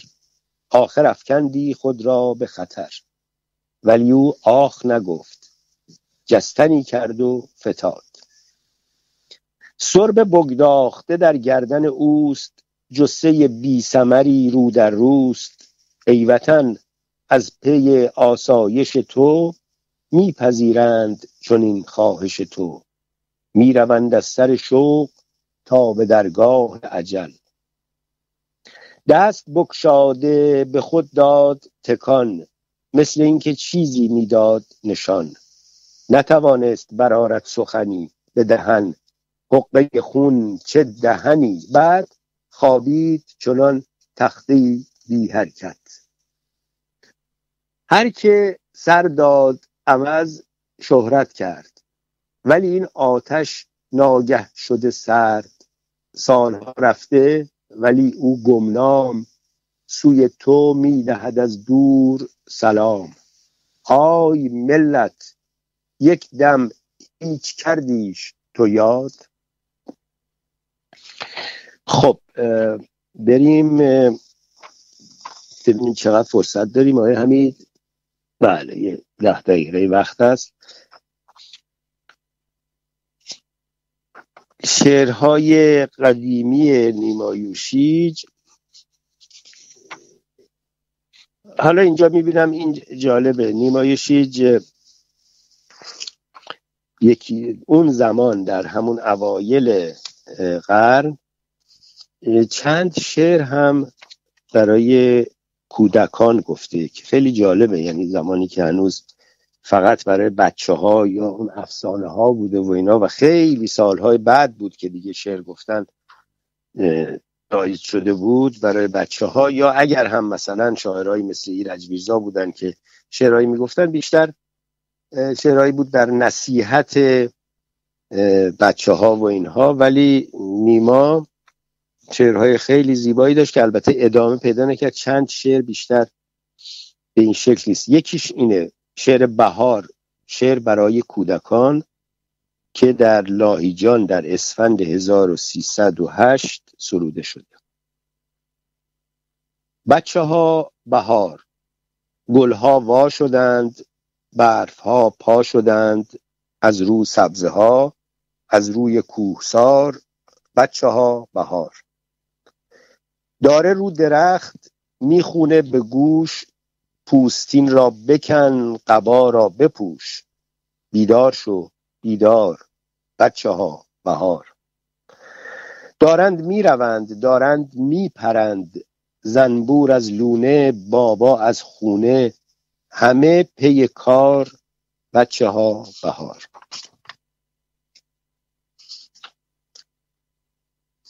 خب از شعرهای باز اون زمان یک شعری هست پسر 22 آذر 1306 نان نمی‌داد به مادر فرزند شکوه از وی بر حاکم بردند. گفت حاکم به پسر واقعه چیست؟ برهان. گفت مرا واقعه نیست. گفت او را برهی یا نرهی نان به مادر به چه عنوان ندهی؟ داری از خرج زیاده دارم. از چه رو می ندهی؟ مختارم. این سخن حکم روان چون بشنفت به غضب آمد و در هم آشفت. داد در دم به غلامی فرمان به شکم بندندش سنگ گران. پس به زندان ببرندش از راه بنهندش که براید نه ماه. نگذارند فرو کردین سنگ تا مگر آید از این سنگ به تنگ. بانگ برداشت به تشویش پسر که از این گونه سیاست بگذر تا به نه ماه بن سنگ گران به خدا نیست مرا طاقت آن. گفت چونی که تحمل نکنی خرج مادر تو تحمل نکنی. پس چسان کرد تحمل زن زار تا به نه ماه تو را بیگفتار. جامعه مقتول وقتی که کین و فتنه تمام است و جنگ نیست سرباز رفته ناله ای از قلب تنگ نیست حتی صدای لغزش یک پار سنگ نیست. وقتی که قتلگاه چنین خالی است و سرد هر گوشه ای نشان زمانی است پر درد.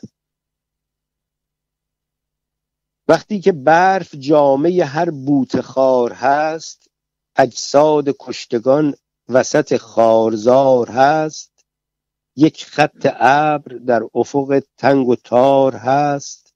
و نیز رفته رفته شود محو و ناپدید. میزی بدان زمان سوی این بسته بنگرید. از دور در مدار نظر شکل مبهمی است. نزدیکتر نشانه خونین ماتمی است. این بسته ژنده جامه پیچیده در همی است این جامه دارد از دل یک بینوا خبر.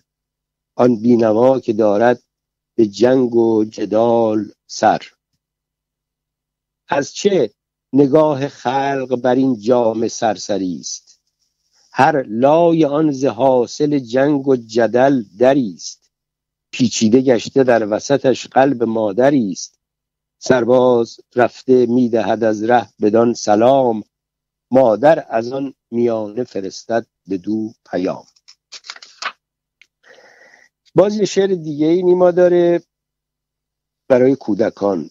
آواز قفس. من مرغک خواننده ام می‌خوانم من. نالندم پرورده ابر و گلم می‌خوانم من. من بلبلم. افتاده هرچند از هوش. در اشقه های سیاه یک شب که میتابید ماه دستی به من زد دوست. من از آن زمان در هر دمن می‌خوانم آواز قفس. مرداد 1305 شعر قو مال همون سال هاست. 20 فروردین 1305 صبح چون روی میگشاید مهر روی دریای سرکش و خاموش می‌کشد موجهای نیلی چهر جبه ای از طلای ناب به دوش. صبحگه سرد و تر در آن دمها که ز دریا نسیم راست گذر.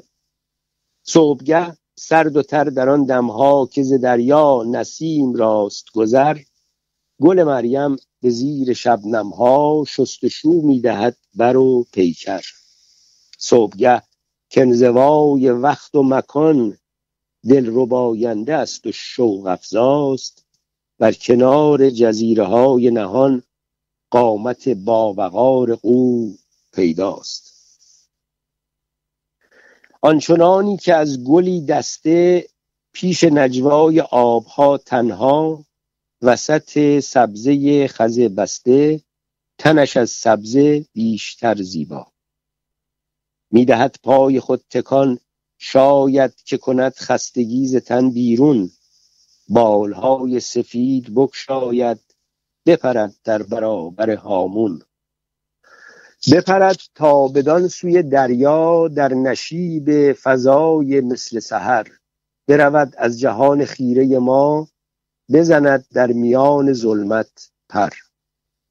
برود در نشیمن تاریک با خیالی که آن مصاحب اوست. در خط روشنی چون مو باریک بیند چیزها که در خور اوست. لکه ابری که دور میماند موجهایی که می‌کنند صدا و در آنجا کسی نمی‌داند که چه اشکال می‌شوند جدا.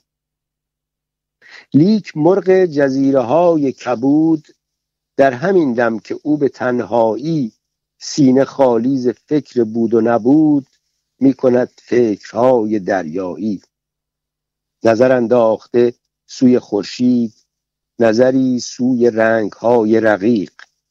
با تکانی به بالهای سفید بجهیده است روی آب عمیق.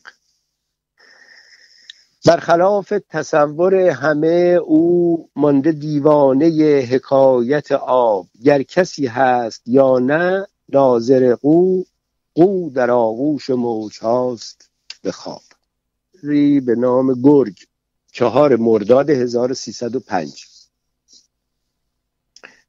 زمستان چون تن کهسار یکسر شود پوشیده از لباده برف. در آن موسم که از آن اطراف دیگر به گوش کس نیاید از کسی حرف. در آن موسم که هر جایی سفید است زدانه مرغ صحرا ناامید است. رمه در خوابگاهش ناپدید است. زمان کید گرگان پلید است. به روی قله ها گرگ درنده رمه را در کمین بنشسته باشد. شود گاهی عیان و گه خزنده به حیله چشمها را بسته باشد. بلایی مبرم است آن حیله گردان. مهیا گشته از بحر دریدن. به یک قفلت ز سگ یا مرد چوپان فرود آید کند با گله دیدن. بدینسان بر سر ایوانش ارباب چو گرگان در کمین سود باشد. خورد قلتد کند بسیارها خواب. دلش پرکین کفش بیجود باشد. شما را بنگرد از راه بالا چو کوشیدید و حاصل گشت بسته. ای ابله کشتکار ناتوانا فرود آید همین گرگ نشسته. تا از باغ ملی به آن طرف که به بابل می رود گردش را دوست دارم. از اوجابون تا خیابان شاپور برای من یک مسافرت است. زیرا بیشتر از آن می بینم که دیگری در مدت یک ماه مسافرت خود می بینم سنگ های اینجا مانع از آن است که شخص توازن خود را نگه دارد. تند قدم بر می دارد کم کم به قدم های خود ترتیبی دادم. مخصوصا وقتی که دیدم بعضی از زنهای روس نگاه می کنند و بارفروشی ها می خواهند تشخیص بدهند از کدام محله هستم یک نفر بارفروشی چطور به این حرکات و سکنات در آمده است؟ وقتی که از مقابل روشنایی مغازه ها رد می شدم ارمنی ها به دقت متوجه حال من می شدند خیابان شاپور را می توان گفت خیابانی است که به آنها اختصاص دارد. نگاه آنها مملو و از تردید بود زیرا در نظر بعضی از آنها من نه ارمنی هستم نه مسلمان. مخصوصا وقتی که کلاهم را به دست می‌گیرم. این بیشتر آنها را به تردید میاندازد. بدبختانه هر روز موی سرم میریزد و کریهتر می‌شوم. وقتی که از کلوب به روزها میگذشتم پیانو می‌زدند.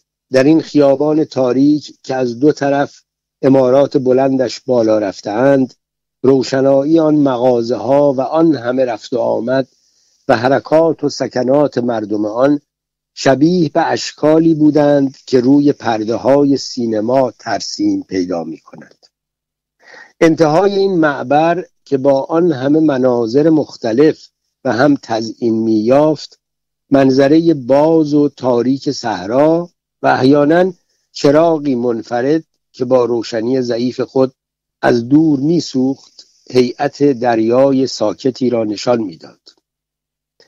عبور بعضی مرغهای دریایی از بالای سرم بیشتر به این منظره شباهت دریا را می‌داد و این خیلی برای من شبیه به شعر بود. یعنی صحرایی شبیه به دریا. قرائتخانه روشنتر از همه جا بود. منظره آن بعد از منظره خیابان منظره عجیب یعنی نادر این شهر است. من هر دو را از عجائب اسم گذاردم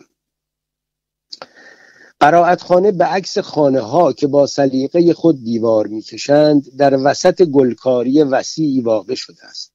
اطراف آن باز است. نیم زر از زمین بلندتر عبارت از یک طبقه ساختمان است. در حد جنوبی آن ایوان طویلی قرار داده شده.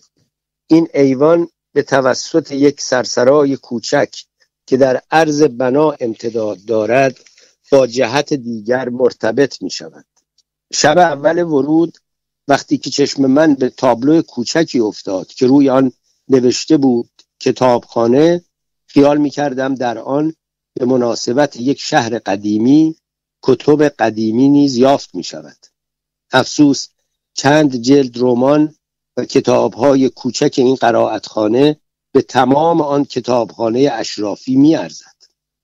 از ترتیب منظم آن خوشحال شدم.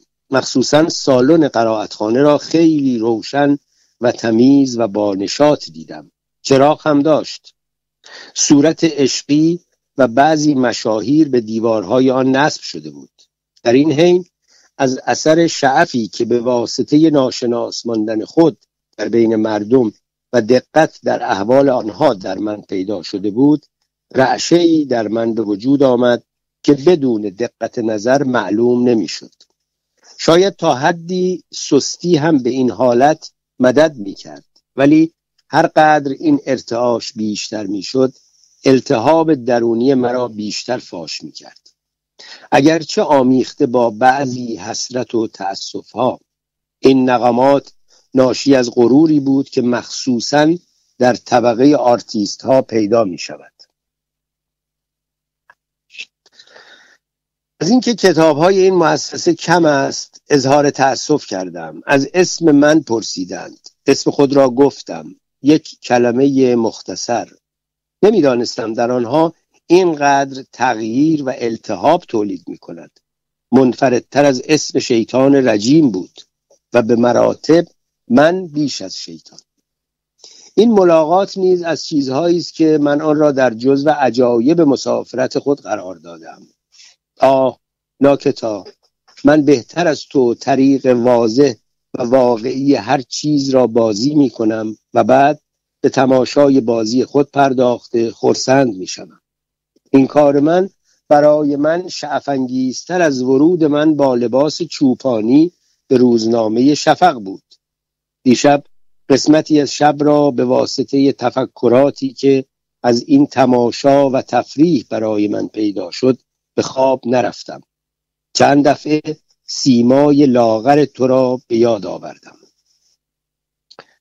چگونگی تأسیس قرائتخانه بارفروش. بنا بر اظهارات بزرگی مدیر آنجا و دیگران از چگونگی تأسیس قرائتخانه شهر می‌دهم. در ابتدای مشروطه زمین بایری وجود داشت که اطراف آن را دیوار کشیده و مردم خاک و خاشاک خود را در آن میریختند. دزدهای خانگی در بلندی های آن به کمین خانه ها فکر می کردند بدبخت ها در اطراف دیوارش به خواب رفتند. گداهای متجسس بعضی خورده ریزهای بدور ریخته شده خانه ها را از لای خاک و خاشاک آن پیدا می کردند و در جوالشان جا می دادند. این محل در واقع انجمنی بود که به بخت برگشتگان تعلق داشت. بدبخت ها در آن زندگی بدبخت ها در آن زندگانی یک نواخت غمانگیزی داشتند اگر در مواقع زمستان اندکی سرما آنها را از اینجا متواری می ساخت همین که بهار می رسید دوباره آنها به این مکان محفوظ پناه می آوردند علت این جمعیت شدن آنها بر گرد این محور چیست؟ آیا امامزاده است که تواف می کنند؟ زندانی است که در آن رفقایشان را میجویند. هیچ کس غیر از دزدها و فقرا جویای این محوته نبودند. آسمان ناظر این قضایا بود که اغلب چیزهایی که از خانه حاجی ها و کربلایی های متمول بارفروشی دزدیده می‌شد در اینجا مثل اینکه در بندرگاه یک مرتبه باز می‌شد برق می‌زد به هم پیچیده شده به مکان مربوط خود می‌رفت.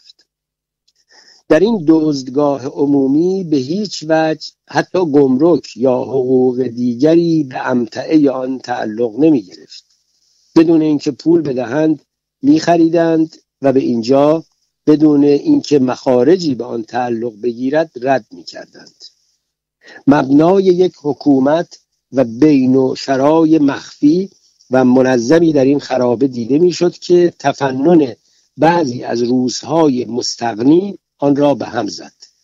و این انقلاب که به خانه خرابی عدهای بدبخت تمام شد به این ترتیب روی داد. روسها از طرف امپراتوری این محوته را خریدند. دیوارش را به هم زدند. به جای دیوار از ترکه نرده ساخته و سبز کردند و روی آن را مسطح کردند. خیابان بستند و روی آن سطح را گلکاری کردند. با این زحمت در این محوته تفرجگاهی ساختند که در ایام فراغت روزهای مستقمی می توانستند وقت خود را در آنجا صرف کنند و گاهی مخلوط به آنها ارامنه بودند که در آن حوالی سکنا داشتند. در بین سکنه بومی و کسانی که به مرور می‌شد آنها را بومی نامید وحیدی عضو برجسته کتابخانه جدیتر از همه جوان هاست. خود خود آنها این را استنباط می کنند این جوان اصلا گرجی است شعر می‌گوید. چند سال است در شهدا دواخانه دارد. صفت برجسته شش آبان 1307 هر وقت از مشاهده اوضاع جمعیت دلتنگ می‌شوم خود را به بیرون شهر می‌کشم در آنجا به تماشای سهاری و جنگلهای دوردست می‌پردازم ولی یک چیز در حین عبور از کوچه به من برخورد که نمونه یک صفت مجزا و برجسته بارفروشی هم بود. صفات دیگر. خوشلباستر از هر سنف ولی خطرناک و کمیابتر از تمام اصناف در اینجا آنها هستند که مزدهای معین دارند. برای اینکه منافع را به خودشان اختصاص دهند برای خودشان وضع قوانین کردند. قوانین آنها کشدار و به صلاح آنها تعبیرات می شود و به مقتضای وقت اساسا تغییر تعبیر می دهند به جای او کلمه مشار الیه استعمال می کنند تغییرات آنها صرف و نحو مخصوص دارد. قارتهای آنها دخل نامیده می شود از صبح تا ظهر و از ظهر تا غروب پشت میز فرمان می دهند شدادند.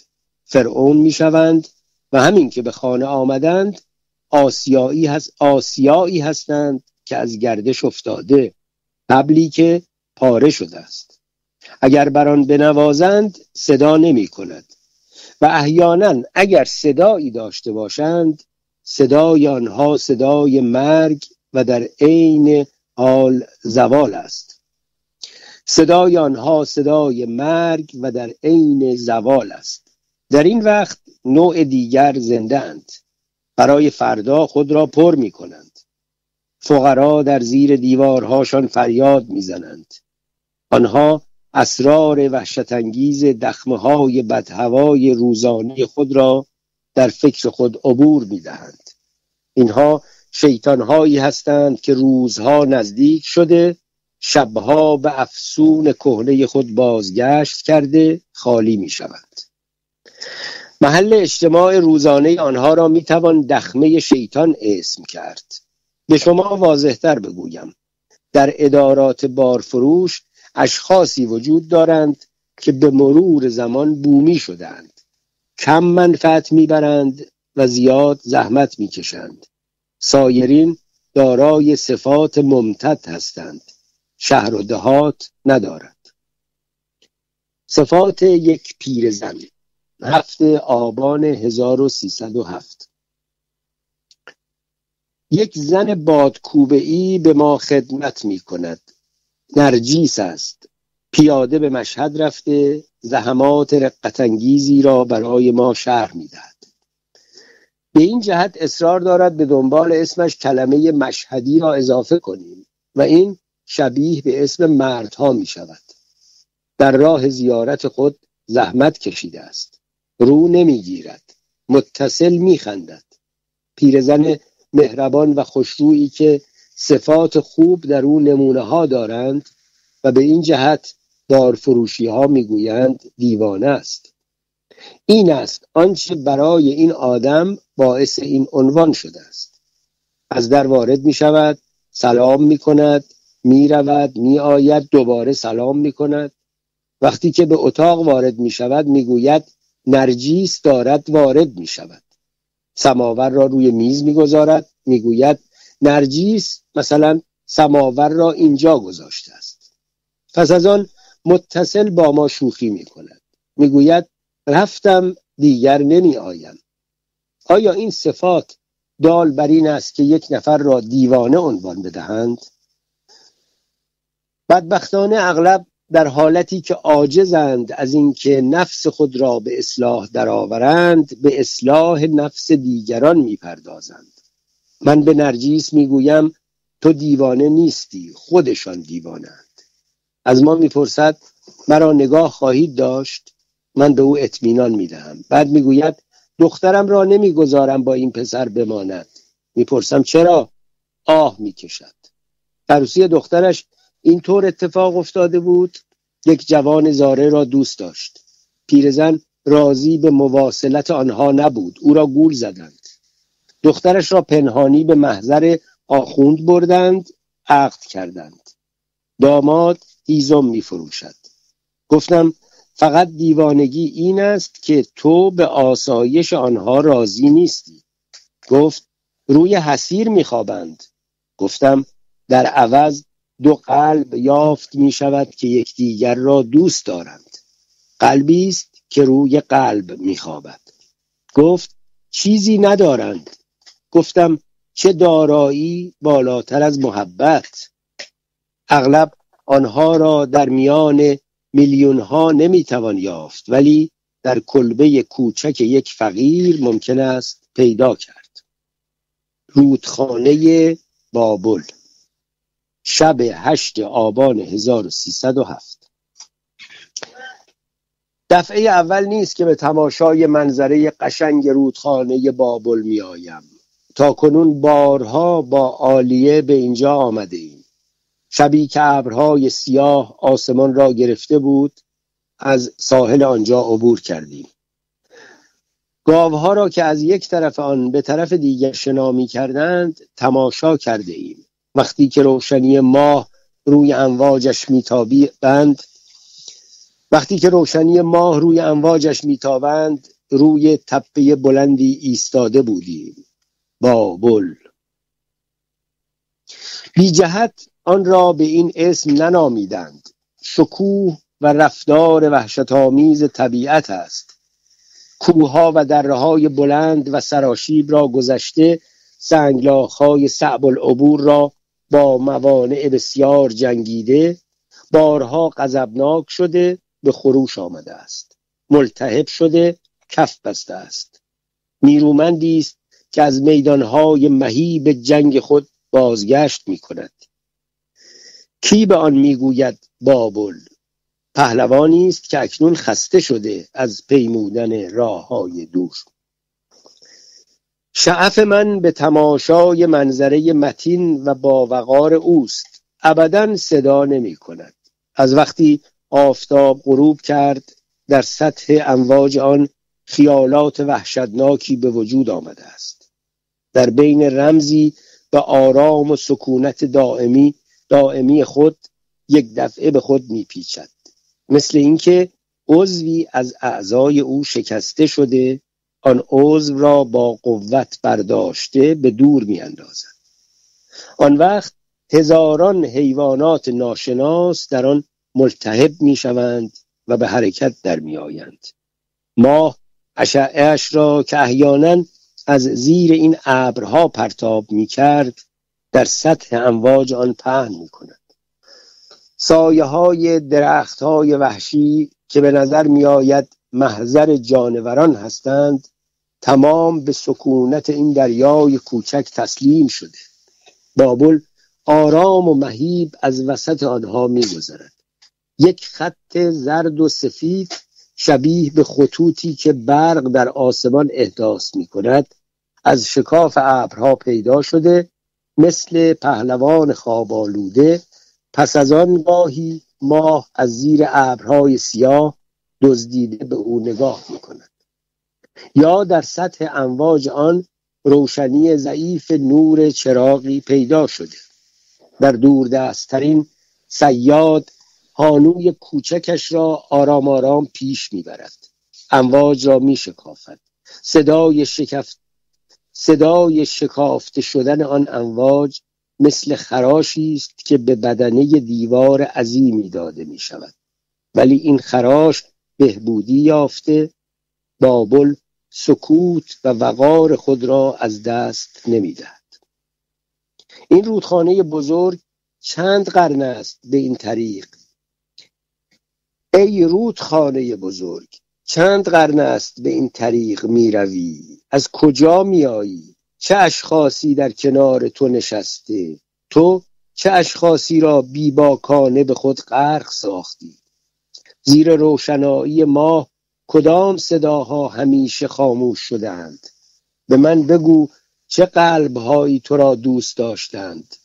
قدرتهای ناشناخته سعادت مرموز گردابهایی که به هم میپیچند هم همه هایی که مجهول هستند صداهایی که فهمیده نمی‌شوند ظلمتهایی که مرگ خود را آرایش می‌دهند ارواحی که راه را گم کرده اند آرزوهایی که سرگردان شده اند افسوس زندگانی حسرت است.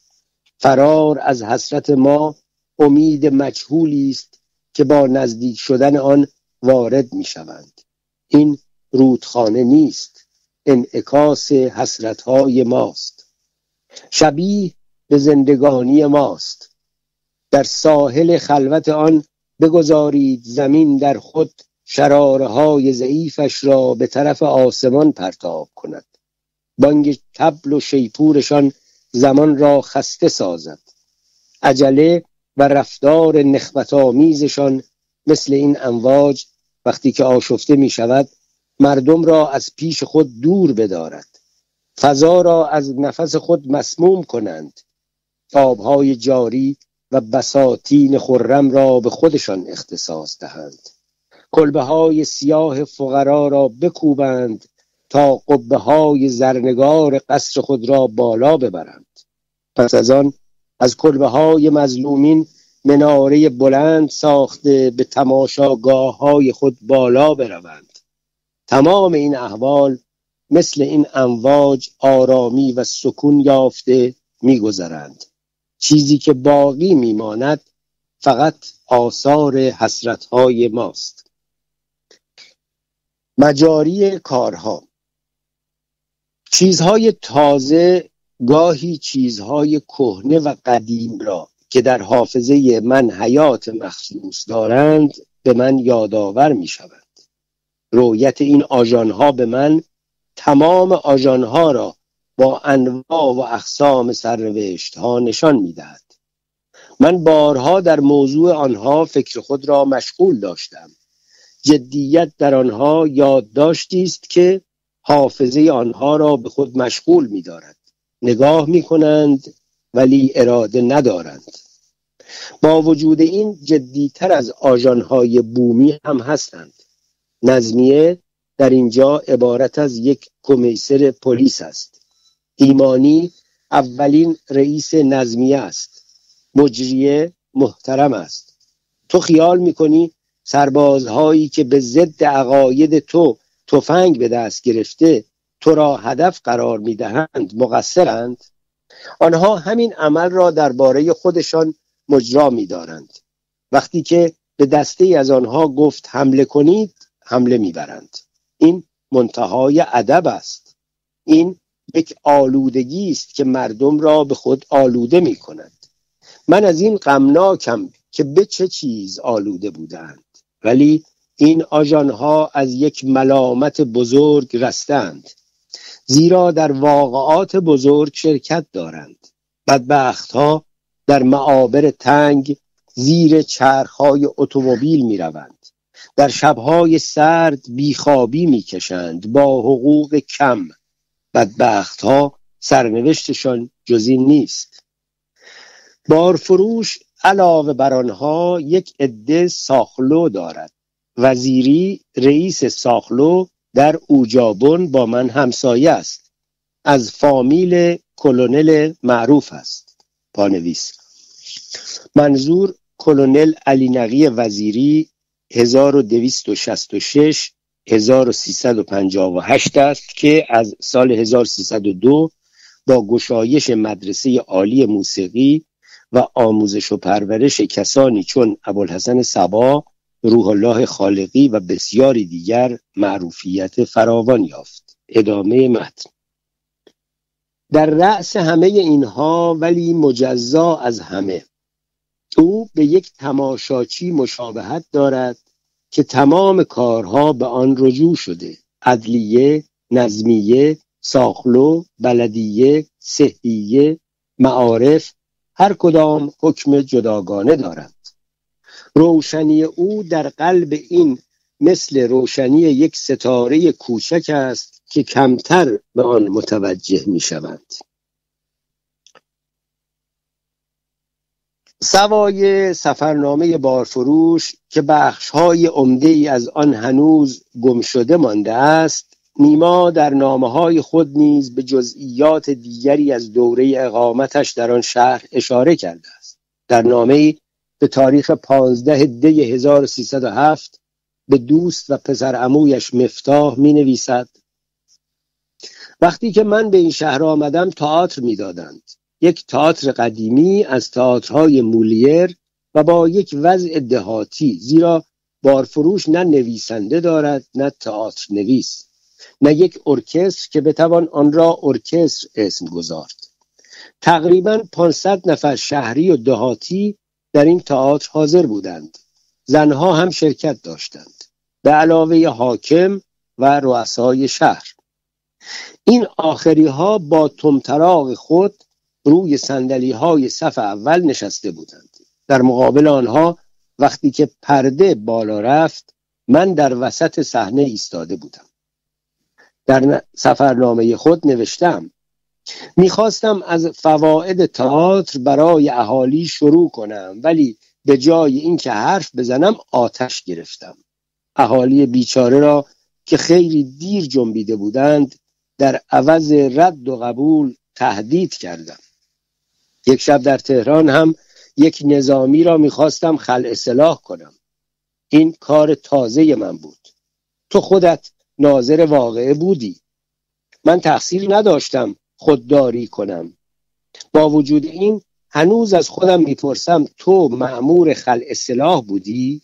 حاکم هستی یا دشمن منتقم عموم مردم؟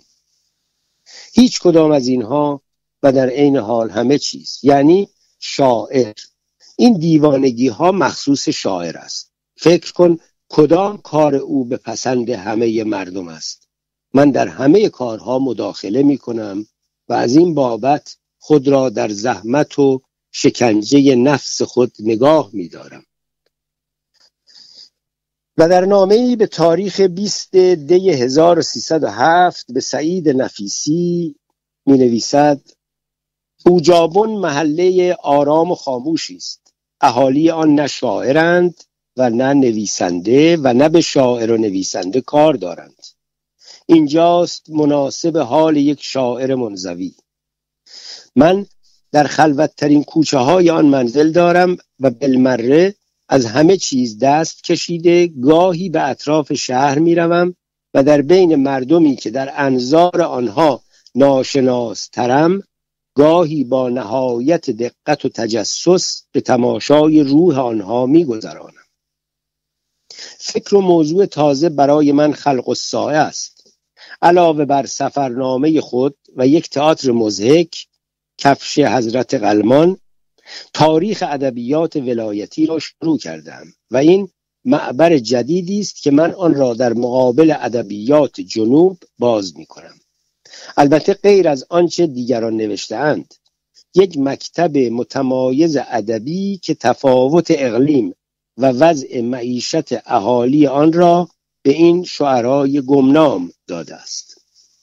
صافترین و پاکترین احساسات را در این گروه پیدا کنیم که در کلبه های چوبین وحشی منزل دارند. گاو می دوشند و در اطراف جنگل به زراعت مشغولند و در زیر ابرهای دریا سید ماهی می کنند و در شبهای تاریک در دخمه های مهیب جنگل نیم سوزهای آتش را به جای چراغ مشتعل می دارند عنصری شوکت پرست و پول دوست است. دیوان یک نفر قریب را پاره می کند خاقانی برای اینکه عنصری آلات سفرش را از طلا ساخته است تشویق می شود فاریابی زهیر نه, کرس، نه کرسی فلک را پست می سازد که یک مرد خودرأی کیسهش را پر کند ولی یک شاعر دهاتی برای اینکه گرگ گوسالی محبوبش را برده است با کمال تأثیر محبوبش را تسلیت می‌دهد من این قبیل شعرها را پیدا می کنم و به این طریق در این کوچه خلوت خلوت عمر خود را می گذرانم. وقتی که هیاهوی گذشته را به یاد می آورم خیال می کنم آتیه ایران را به خواب می بینم به قدری مجذوب کار خود می شوم که حتی متوجه این نیستم که دیگران از حاصل عمل من منفعت می‌برند و در این حالت نه از وزیر خبر دارم نه وکیل و نه فلان روزنامه نویس که می‌خواهد وکیل بشود. شبها گاهی به شب نشینی فقیرترین و ناتوانترین اشخاص از قبیل زارعین و ماهیگیرها می‌روم. پیش آمد از روی مساعدت آنها را به من عطا کرده است. مثل اینکه از حوادث سهمگین عبور کردم و به انتظار آتیه فرهنگیزی هستم. پهلوی آنها می نشینم مرا دوست دارند. مخصوصا وقتی که می‌فهمند من نیز دهاتی هستم. پس از آن برای من نی می‌زنند.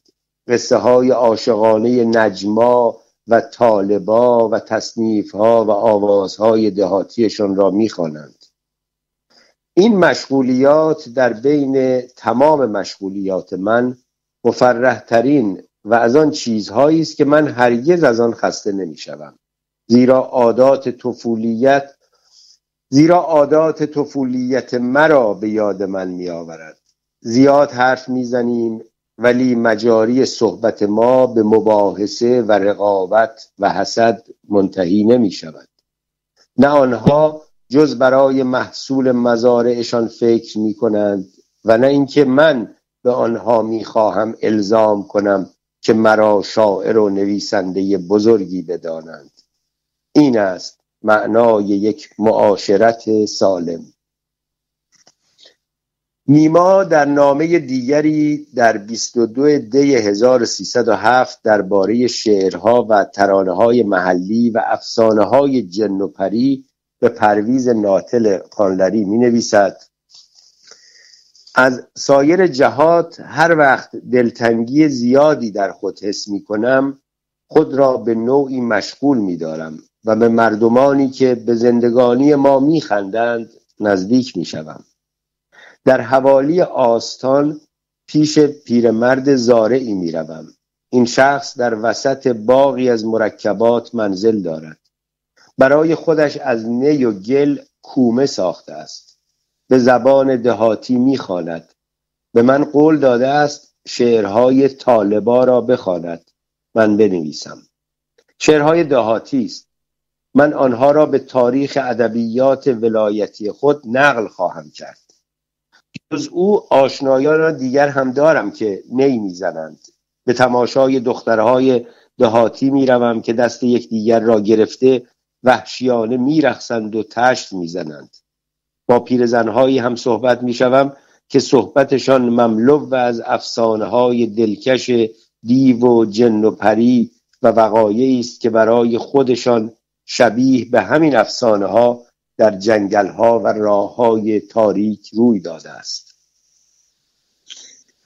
نیما طی یک سال اقامتش در بارفروش فقط چند شعر کوتاه سرود شعرهایی مثل خاج احمد حسن میمندی عبدالله تاهر و کنیزک یا خروس ساده یا کرم ابریشم که مضمون آنها به ویژه این آخری نمایانگر احساسات و اندیشه های خود نیما در آن دوران است. این قطعه گفتگویی است بین یک کرم ابریشم و مرغی خانگی که از کرم می‌پرسد در پیله تا به کی برخیشتن تنی؟ در پیله تا به کی برخیشتن تنی؟ تا چند منزوی در کنج خلوتی؟ در بسته تا به کجا در محبس تنی؟ کرم پاسخ می‌دهد در فکر رستنم. فرسوده جان من از بس به یک مدار بر جای ماندم چو فطرت دنی. همسالهای من پروانگان شدند جستند از این قفس گشتند دیدنی. در حبس و خلوتم تاوار همز مرگ یا پر برآورم بهر پریدنی. اینک تو را چه شد کی مرغ خانگی؟ کوشش نمی کنی پری نمی‌زنی پاینده چه ای وابسته کی ای تا کی اسیری و در حبس دشمنی؟ نیما در بارفروش بیشتر به نصر می نوشت اما مثل پرندهی در محیطی آشنا به همه سو پرواز می کرد و همه جا سرک می کشید و محصول پروازها و خیال پردازی ها و اندیشه هایش را در رمان هایی که چیزی از آنها باقی نمانده و در نامه هایی ثبت می کرد که به مناسبت های مختلف با آدم های جور و جور می نوشت از جمله نامی مفصل به متکان نماینده معارف آمل. گویا کسی شاید یکی از مقامات اداره معارف از او خواسته بود در موضوع نجابت و سرپوشی شرحی نوشته شود به فهم کلاس پنج یا شش. نیما در این نامه که تاریخ دوم اسفند 1307 را دارد پس از مقدمه کوتاه به طرح نظریات و انتقادهای خود از سیستم آموزشی و تربیتی دانش آموزان می‌پردازد. اینها تربیت می شوند که در مدرسه های بالاتر علم مصنوعی حقوق و شبیه به آن را که از روی اغراض غیر طبیعی خود به وجود آورده اند تعلیم بگیرند. در محافل مسخره که ادالتخانه اسم دارد قاضی یا در مجمعی که حقوق زعفا به پول فروخته می شود وکیل بشوند من از کدام راه شروع کنم؟